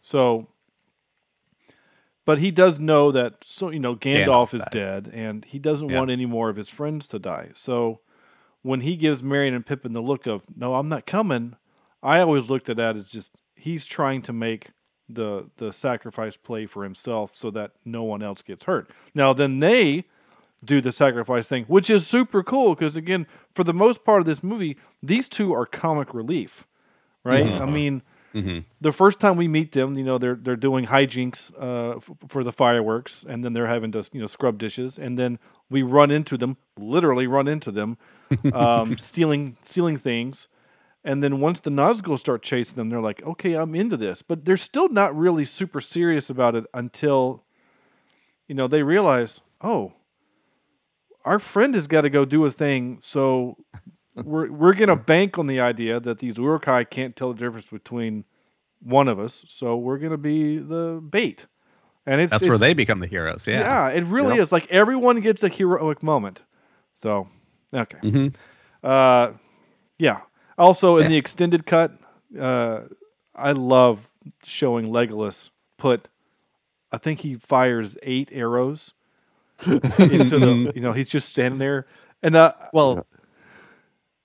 yeah, when he stabs an orc with one and then shoots another one with the same arrow, like, that's a great moment. Well, that's a cool part too, yeah. But my favorite is like, because in the theatrical cut, it's just like, it's like 4. It's just 1, 2, 3, 4, and you're like, in that moment, like in the theater, I'm like, yeah, like, that's so cool. But then you see the extended, it's like, oh my god, he shoots like 9 of these guys, literally just extended. Yeah, and followed by. Go ahead. Well, but the sound of him releasing the arrow. And the sound, it almost sounds like the silenced shotgun from No Country for Old Men. Like, it has an unnatural, it's an ethereal sound to it. It's not just a regular twang. What were you going to say? Well, and then just one of my favorite shots of film history follows that, where it's the camera up on the wires going down the hill following all the orcs. Thank you. I just remember being blown away in the theater by that. And of course, nowadays they do that super easy with a drone. But at the time, to do that with no CGI, it's incredible. Yeah. Oh, it's an amazing shot because it is. It's on wire because you can't do it. You can't crane that shot. And the helicopter's not stable enough. No, yeah, and it's too low in the trees. Well, it's too low in the trees. You could do a helicopter; it'd be perfectly stable, but you would have to be like on some kind of rope ladder and some poor camera guy there, bouncing around trees. Yeah, it's on some kind of a rope pulley mechanism, and it's an amazing shot. It's so cool. I love that shot. Thank you for bringing that up. It's such a great shot. I mean, we have helicopter shots in this movie. We've got a lot of Steadicam work, over the shoulder work. There's just a lot of these. Andrew mentioned the walking earlier. Has any movie ever made walking so exciting? Well, that's New Zealand for you. Yeah. The most iconic shot of the film is just a bunch of dudes walking over a hill. They're coming over a hill with a rock. Like they all put their hands on the rock to steady them, and the Howard Shore piece music is there, giving you the theme. Oh, we haven't. I know you're doing a whole episode. Yeah, I know you're doing a whole episode on it, so I've resisted, but. The Howard Shore music is great. It is great. Enjoyed myself thinking of it. Yes. We'll talk about it later. Okay, time for clips that I teased 17 minutes ago. Okay, here we go. I don't know half of you half as well as I should like, and I like less than half of you half as well as you deserve. Yeah, that's actually not from this movie. That's the clip of Sam talking to me and Andrew. I was very tempted to introduce myself with that once you introduced me. I actually wrote that down word for word on my notepad because I was going to read it too. And then I said, you know what? Sean's got this captured. I knew it. Yeah. I love that. That was my quote. That was my toast at the wedding that I gave all the people that came to my wedding. Yeah. So nice. That's actually, actually you're right, Sam. That's where I got that audio from. That was from your wedding because I was there. I don't know what this one is because I forgot to label it. So here we go. Confounded old Samwise Gamgee! Have you been eavesdropping? I ain't been dropping no eaves, sir, honest. That's my wife's favorite line from the movie. Yeah. I was trying to find a way to shorten when Gandalf says Samwise, just so I can have him yelling Sam, but I couldn't make it work. Confounded old Sam. That's good. That's good. That kind of works. I ain't been dropping no eaves, sir. Yeah. This is an audio clip of Cameron talking to his bosses at his job. Gentlemen, we do not stop till nightfall. What about breakfast? We've already had it. We've had one, yes. What about second breakfast? Don't think he knows about second breakfast, Pip. What about elevensies? Luncheon, afternoon tea. Dinner, supper. He knows about them, doesn't he? Now, I will complain a little bit. Aragorn sounds like he's in a bathroom. I know they're outside, but... Gentlemen, we do not stop till nightfall.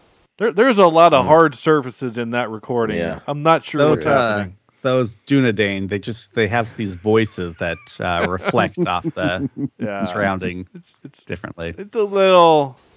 We do not stop till nightfall. Yeah, okay. It's funny, those two have a podcast, Billy Boyd and Charlie from Lost. Dominic Monaghan. And they were talking about like that scene, and they're like, at the time we had no idea that was going to blow up and become like such a meme-y thing, the breakfast thing. They actually thought at the time it was like, I didn't do that very well. I wish I could retake that. That's funny. I really like it when John Rhys Davies said things. This was great. I love the way he talks. I love his affectation. Everything about it. I just feel so bad for the human, the man, because he was allergic to his prosthetics. So every time there's a close up of him, all I could think of is that man is in pain and still delivering lines with such. He's just a damn good actor. So I love this. Come. There is one dwarf yet in Moria who still draws breath. I just love that. He's just. Did you see during the COVID quarantines where everybody was home, they did a reunion with the cast, and he wore the helmet on the reunion, and they talked about things they stole from the set, and that was one of the things he stole. Was his dwarven helmet. It was awesome. Yeah, he plays like the comic relief and the noble warrior both so well. Yeah. Right. Yeah. I also love the bit of trivia that when he strikes the ring during the council and it breaks, the axe breaks. That's not his axe. He grabbed the dwarf's axe next to him. Oh, nice. I've got to watch that. I didn't realize that because he doesn't want to risk his own axe. Yeah. I never thought about that, but that's awesome. That's great. Let me try this out. Yeah. But I'm going to use your axe because if it doesn't work, I'm not messing up mine. Speaking of the comic relief. Nobody tosses a dwarf. Knock the beard! I squished that up, but I love that last part. Not the beard. Knock the beard! Yeah. I messed this up. Oh, darn. Oh, well. That's fine. I had a funny bit that I was gonna do where I missed it. What the hell? I was gonna capture another clip about them having to go on this long trip, and then I was gonna play this clip here. When are we gonna get there? I'm hungry. This car smells weird. There you go. I was gonna use that as like, oh, this is Mary and Pippin from this movie, but I insert your own way that works. There you go. That's fine. Again, if you're going to do this movie, I have to capture this. You shall not pass! That's great. You know, I send that same audio clip to all my students at the beginning of the semester. Nice. Yeah. You have to as a teacher. Yeah. The part that I love about the scene, there's two moments that I love. Not that moment where he smacks the whatever. There's two small things that I love. The first is he's standing over a chasm, and the audio guy knows that, so you get the echo of the word pass. So I'm going to play it again, and you're going to get to hear the echo. The second part that I love, the second part that I love is that the Balrog, after Gandalf smacks his staff down, the Balrog just looks at him and just gives him the hell was that? Just like the sniff, just like a whatever, you know. I think that's such a clever. But listen to the pass. You shall not pass. Hear it. You can hear it. Just keep on going. There's an echo. It is. I love that. I love stuff like that. Here's Gimli doing some. This is one of the sweetest moments of the entire series. I asked her for one hair from her golden head. She gave me 3.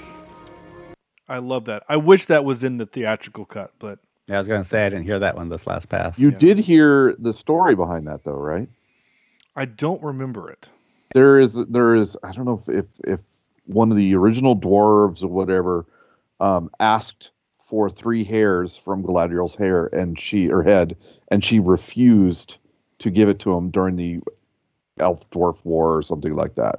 So it was of big significance that he was given 3 hair from her head. Okay. I captured this one just for you, Sam. Just be honest with you. This was for you. Sam. What? I'm glad you're with me. There you go. Okay.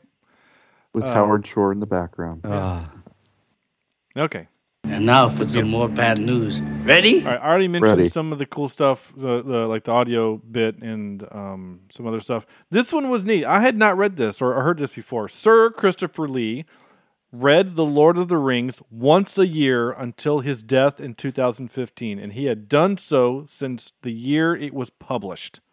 Wow. Mm-hmm. He is also the only member of the cast and crew to have met Tolkien.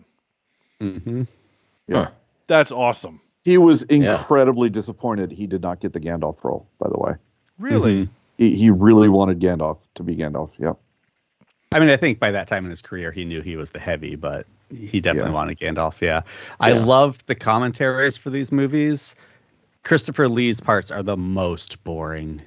He cannot do a movie comedy. All he does is just sit there and explain what's happening in the scene because he's read the book. He knows, so he's just explaining it, and it's in his great gravelly voice. But it's like, sure, Chris, but what was it like to film? Nope, that's what Saruman is doing. We know. Oh, okay. Interesting. But I mean, just what genius casting. I mean, there was not a better Saruman. No, you're right. I don't think it would have worked as well to have him as Gandalf. I don't. Oh no. He's just not as a lovable actor. I mean, he was curse you Pokemon, by the way, for putting it in my head that Saruman should be a named Pokemon of some sort. That's the thing. No, it's just every time I hear the name Saruman, I automatically my brain goes to, that's a Pokemon. Nice. Yeah. Viggo Mortensen did his own stunts. He also insisted on using only the real steel sword instead of the significantly lighter aluminum or a safer rubber sword, which were manufactured for battle scenes and stunts. I think he slept outside a lot in his costume too. Yeah. Yeah, he and Sean Bean. 30. Yeah, they both would like go into town, into restaurants in full gear. Sean Bean always carried his sword and shield. Mm-hmm. I kind of like all that stuff. Is that method? Would that be considered method? A little bit. I mean, Sean Bean's not like trying to constantly steal the jewelry of the women next to him, but I think... You don't know that. Well, I don't, but... Maybe he was really good at it. Yeah. Never got caught. Yeah. Yeah, I don't know if they were saying in character, but yeah, I think he just wanted that kind of to have lived in that. Yeah. He wanted it nice and smelly. Yeah. Sean Bean did say that it's his favorite on-screen death. In this movie. Yeah. I mean, that's what I was thinking. I mean, it is such a great death. It's such a great redemption arc for him. Yeah.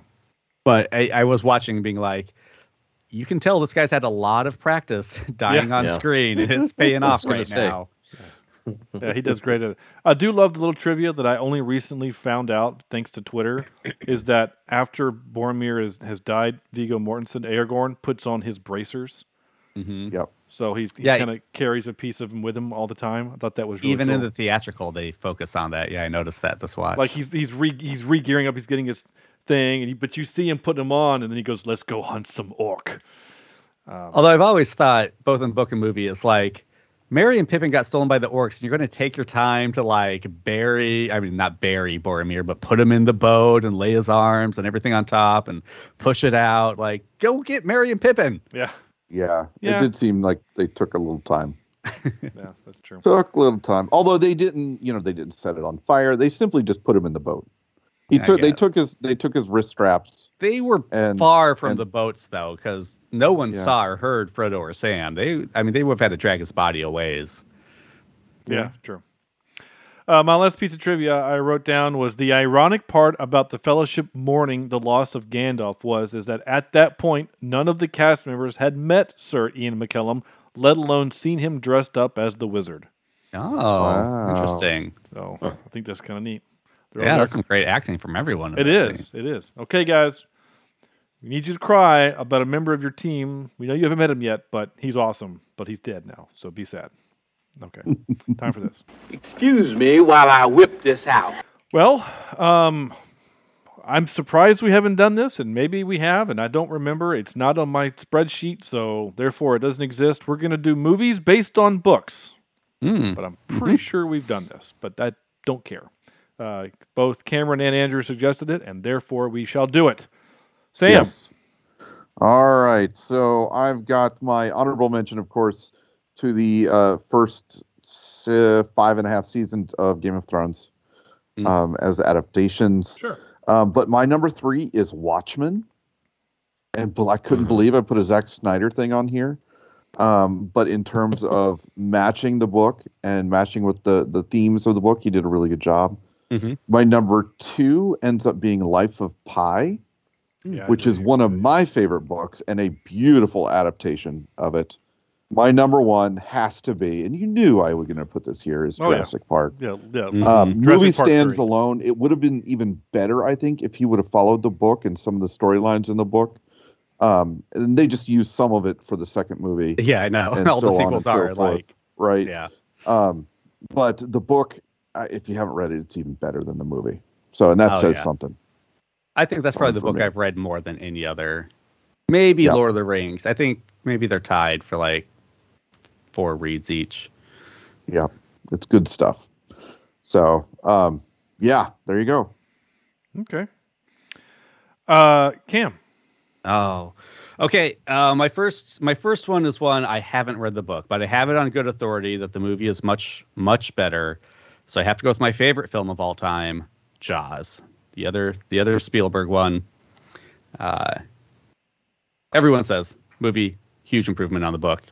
My next one. It is, by the way. Yeah, I will mention that. That is something I have read. There you go.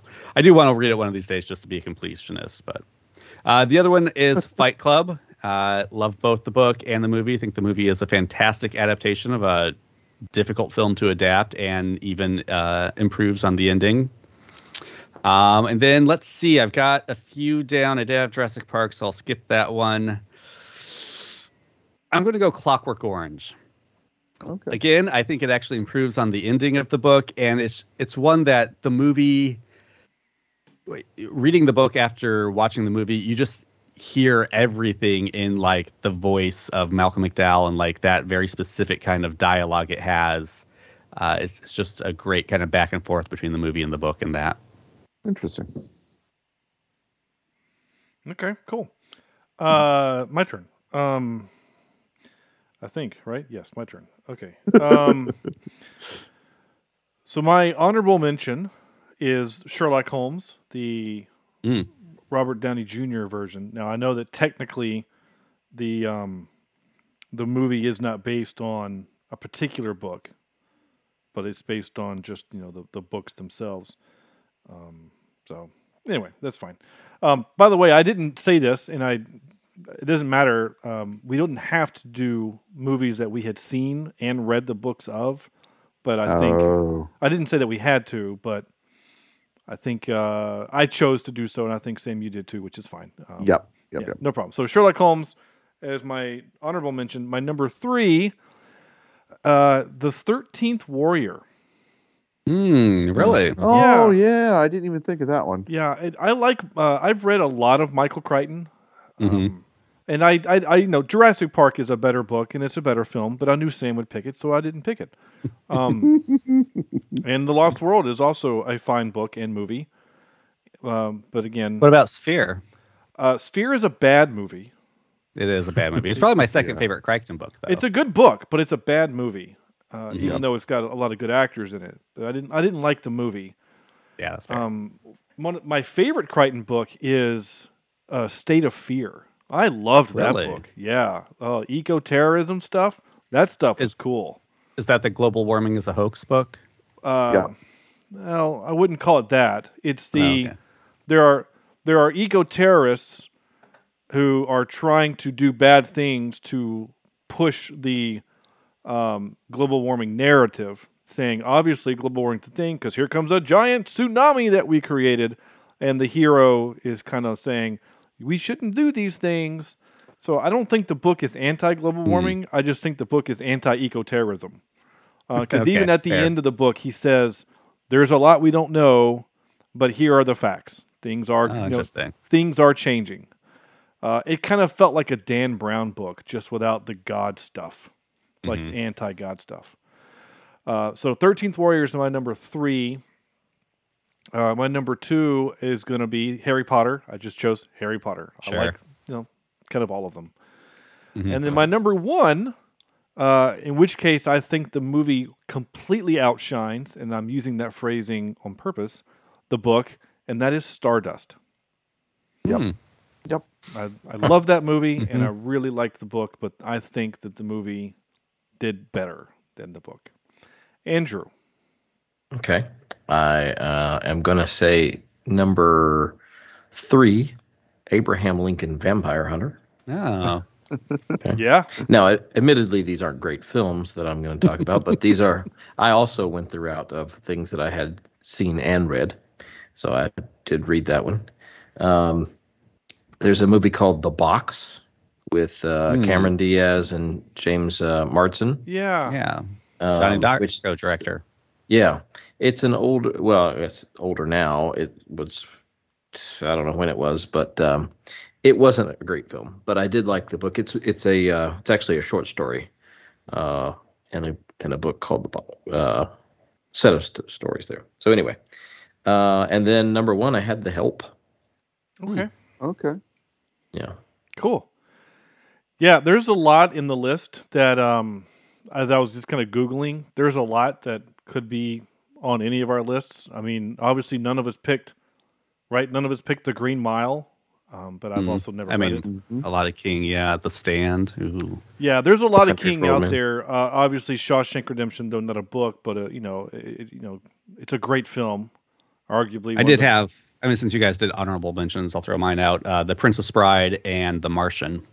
Oh, sure. Oh, yeah. The Martian. I forgot about that. I haven't read that. Yeah. Oh, how did I forget that one? Twitter was active tonight, even though Cameron is on the show with us. So, which we do appreciate the action there, Ken. Oh, thank gosh, you yeah, for, absolutely. For playing along. And you also love it when I get your name and podcast correct too. When I don't give you credit, well, I don't know. It gives us something to talk about when you don't. It is pretty funny about it.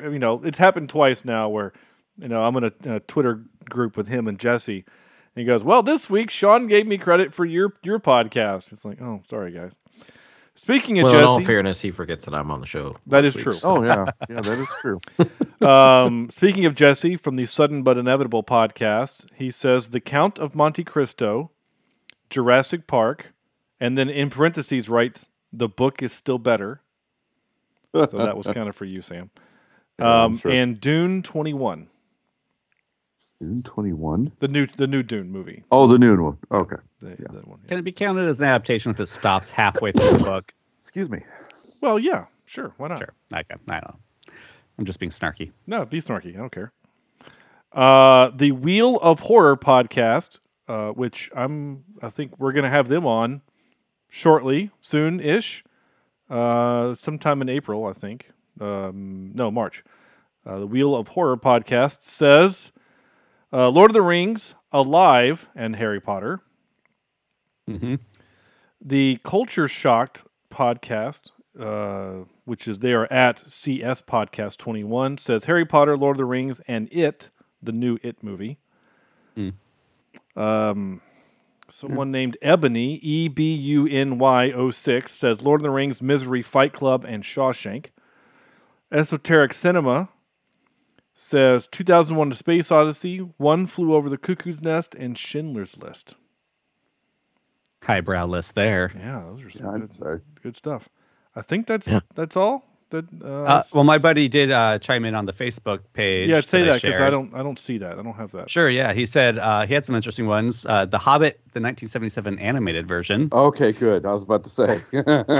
Guys, you've got to have me on for The Hobbit so I can defend it. It's not streaming anywhere. But... adventure the world's ever known. Actually, can I just use the Leonard Nimoy singing Bilbo, Bilbo for my adaptation? Does that work? Of course. I'd like to change my list. He also said The Last Unicorn has got a Rankin and Bass thing going on, and then Sin City. All right. Cool. All right. Cool. Yeah. Cool. That's it, right? That's everybody? Good. I'm not going to do a soundtrack grade because, like you said, we're doing a whole episode on the soundtrack. So I can't wait. We're going to talk about that with Eric from Cinematic Sound Radio podcast. It's going to be amazing. Time for this. Wait, what's supposed to happen?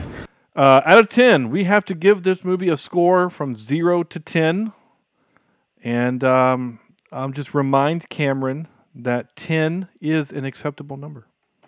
That's all I'm going to say to that. Sam. No, Andrew. Why would you have to remind me? Yeah, Andrew goes first.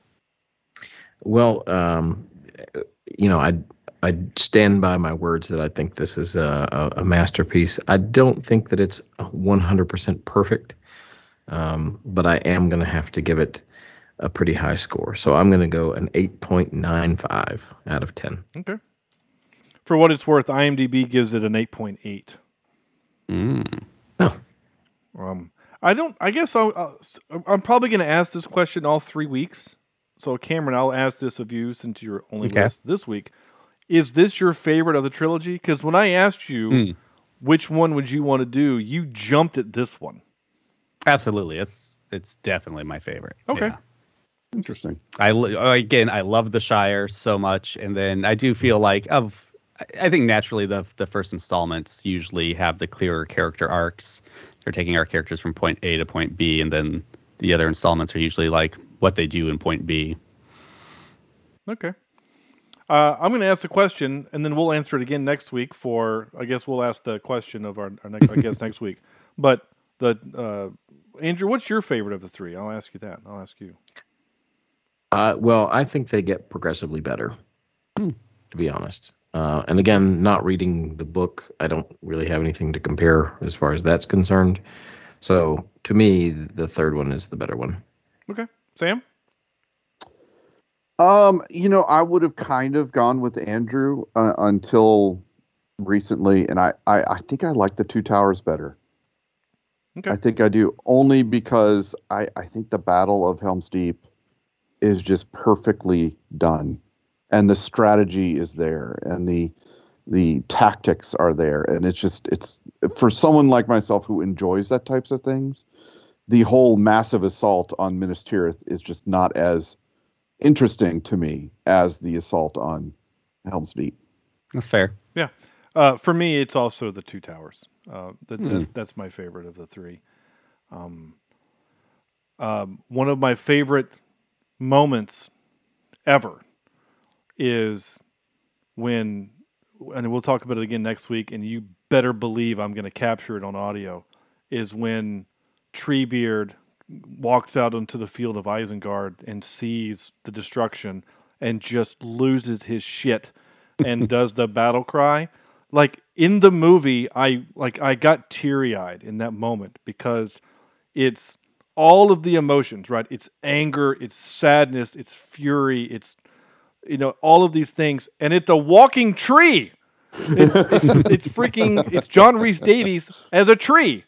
And it's amazing. I love it. I can't wait to talk about it next week. Cameron, what is your score for this movie?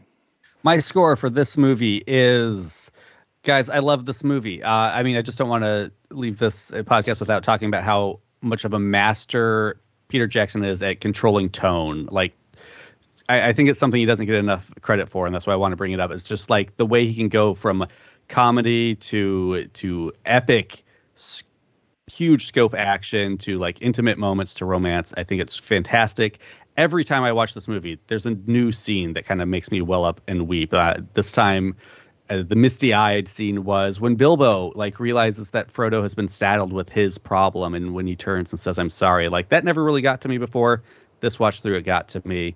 A film like that can only be, I'm going to do it. It's a 10. I mean, this is one of my top three like desert island movies, guys. If that's not a 10, there nothing is.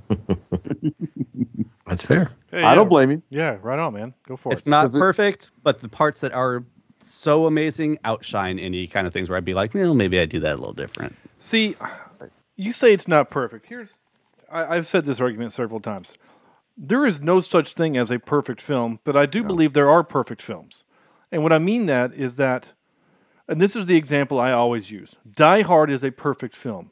It has it perfectly does the thing it set out to do. 100 Degree Sean, my example is Tremors. Yes.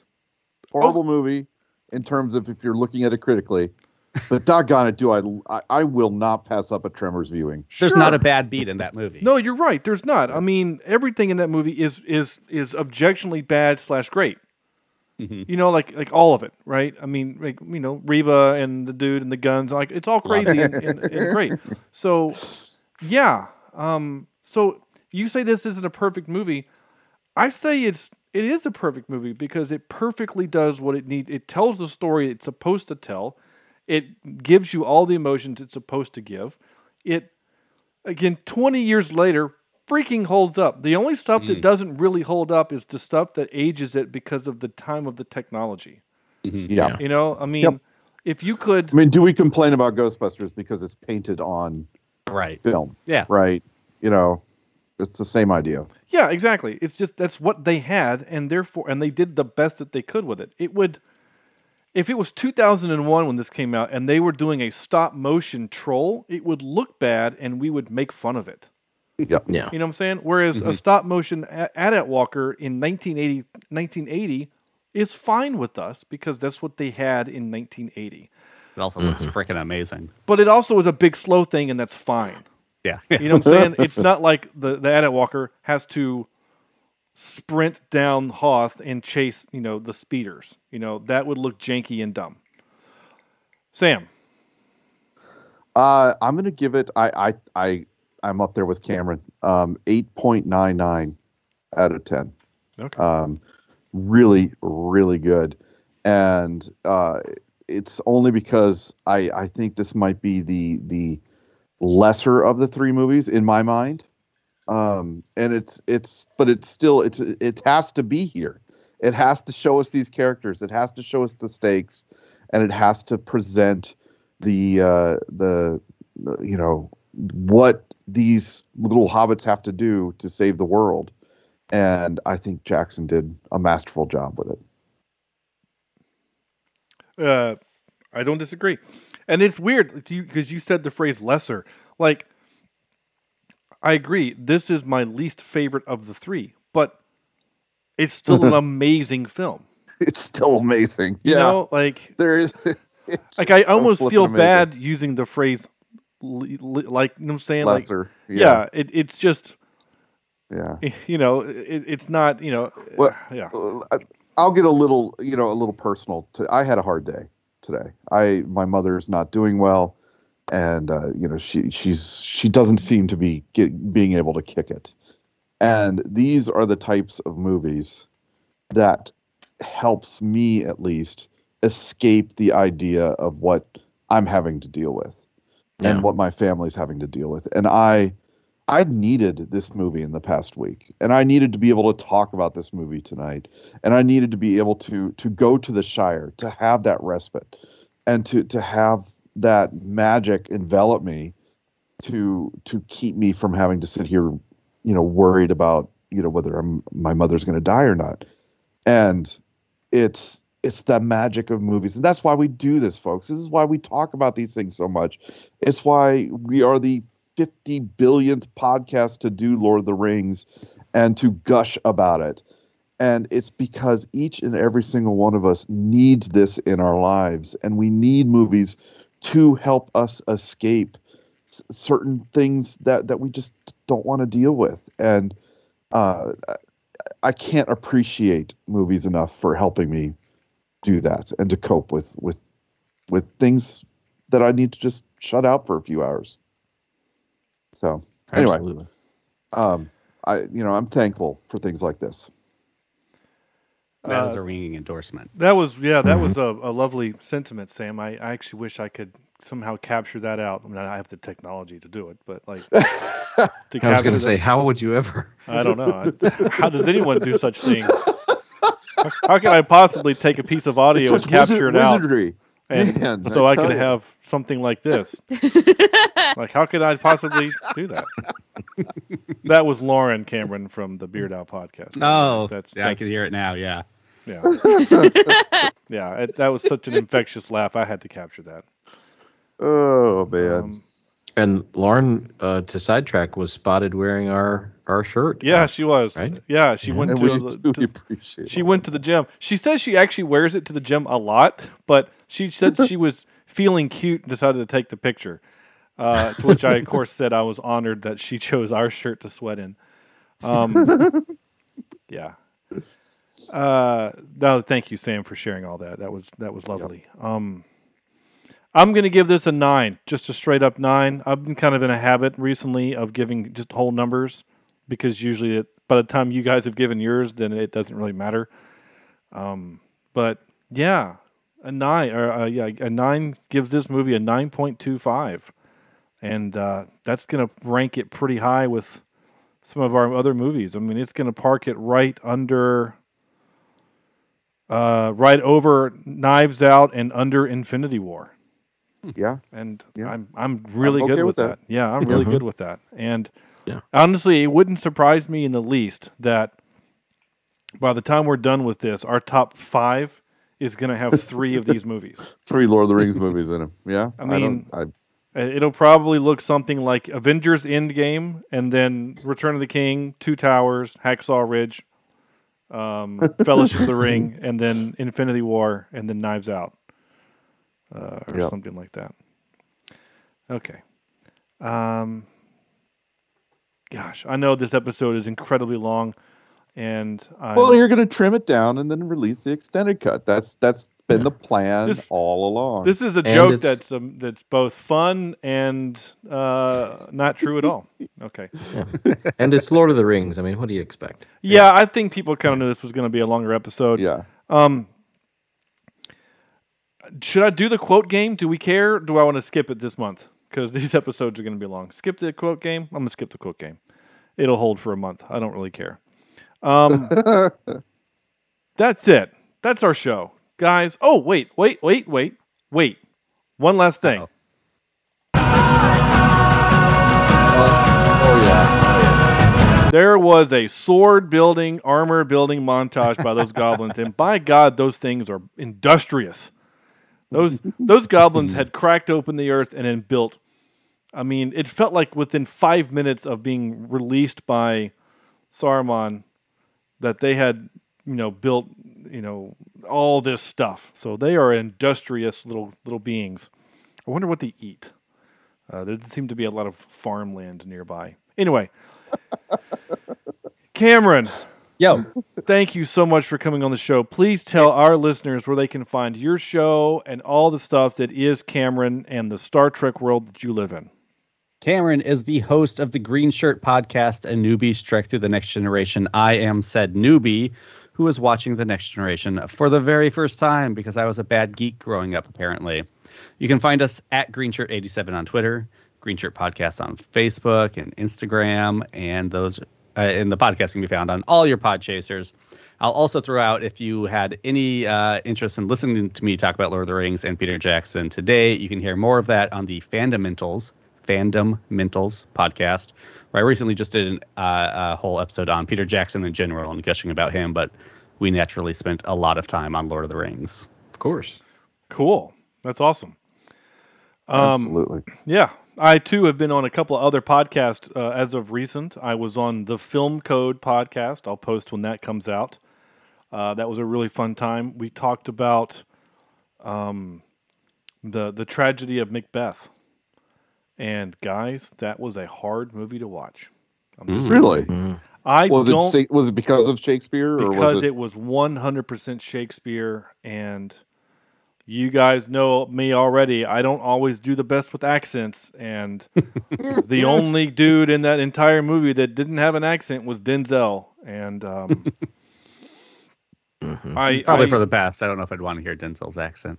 It's just him. He's not trying to be British. He's just him. There's a handful of American actors that are just being American actors. Mm. They're not trying to do accents, but it's still straight up Shakespeare, and it's kind of hard to just listen to. Mm-hmm. I think Shakespeare is almost meant to be read and studied than just listened to. So, I mean, it used to be common English with Shakespeare. Right. Yeah. It's like having to go to Chad Evans's family's Thanksgiving and understand what they're saying at the table. Yeah. It's just a different way of saying it. It's a different way of talking. Yeah. Redneckese is a little bit different than the English of Shakespeare. Speaking of Sean, I didn't mean to shout out that in a couple months you will also be making your green shirt debut. Yay! Finally, I got booked on your show not quite a year ago, but yeah, 8 months. Not quite a year, but yeah. We'll finally get you on your chosen episode. Yeah, so. Cool. I'm excited. Nice. I should go watch some TNG soon. Sean, what's our Star Trek connection with the Fellowship of the Ring? Oh yeah. What's our Star Trek connection? Oh, I have to think for a second. Well, the guy that we mentioned earlier, right? Yeah. Isn't he on Trek? Eomer, yeah. Yeah, I'm pretty sure he's in Trek somewhere. Oh, no, he's McCoy in the new ones, yeah. Well, he's not in this movie, though. Oh, you're right, shoot. Gosh, I didn't even think about it. Oh, gosh, I feel bad. I don't know. I don't have one off the top of my head. Shoot, I know, I feel like... Christopher Lee never did anything Star Trek-y? No, I know. He did Star Wars. It's a shame. Yeah. Anyway, that's fine. I was trying to think if that Mark and Koskis, whatever his name is, he was. I think he. I'm scrolling through his thing here, but. Well, what's his name? I don't know. Ian McKellen.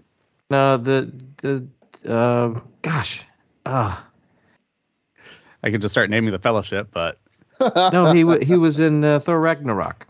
The guy, he was on the new Star Trek films. Oh, yeah, but he's not in Fellowship. Though. He's not in this movie. Yeah, right. Cameron. Okay, sorry. That's who you just said. Yeah. Sorry, I was zoned out for a moment. No, you're fine. I was going to think of his real name. Why can't I think of his name? He's awesome. Doc McStuffins. It's from Riddick, Chronicles of Riddick. Yeah. And I love that guy. He's Dredd. Great. Yeah, he's Dredd, yeah.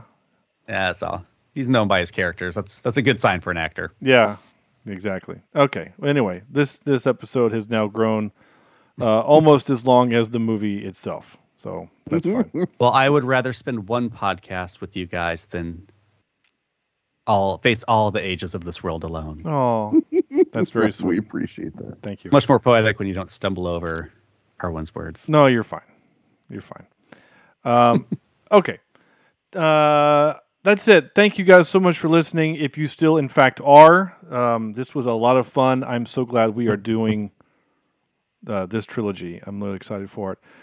We are Cheap Seat Reviews. You can go to our website, cheapseatreviews.libsyn.com, where you can find links to all 380 other episodes that we've done, as well as follow us on Twitter and Facebook. Emails is cheapseatreviews@gmail.com. And that's going to do it. Go buy merch from us. I'm going to give you... all right, here's a secret, guys. Okay? Seriously, here's a secret. I have a code that gives you 40% off the store. So if you want to buy something from the store, DM me on Twitter or Facebook, and I will give you that code to get you 40% off.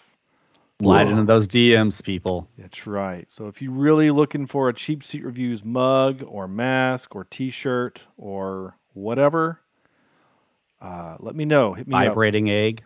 Yeah, I don't think they have that, but we can make it work. Mm. Yeah, go to our website. That's on the link. Cheap Seats After Dark show. Yeah, TeePublic is our store, whatever. So go to teepublic.com and then just search for Cheap Seat Reviews, and you'll find us that way. It's the easiest way. Battle Axe. Magical ring. Is there a Cheap Seat magical ring I can get there? I still want to get the actual Cheap Seat Reviews glasses, because we keep talking about, watching through the Cheap Seat Reviews, the CSR glasses. I would love to get actual glasses with the Cheap Seat Reviews on it. I think that'd be amazing. Mm-hmm. Okay.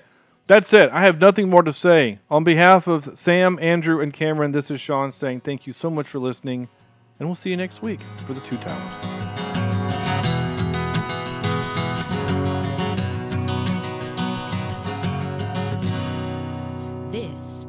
Cheap Seat Reviews.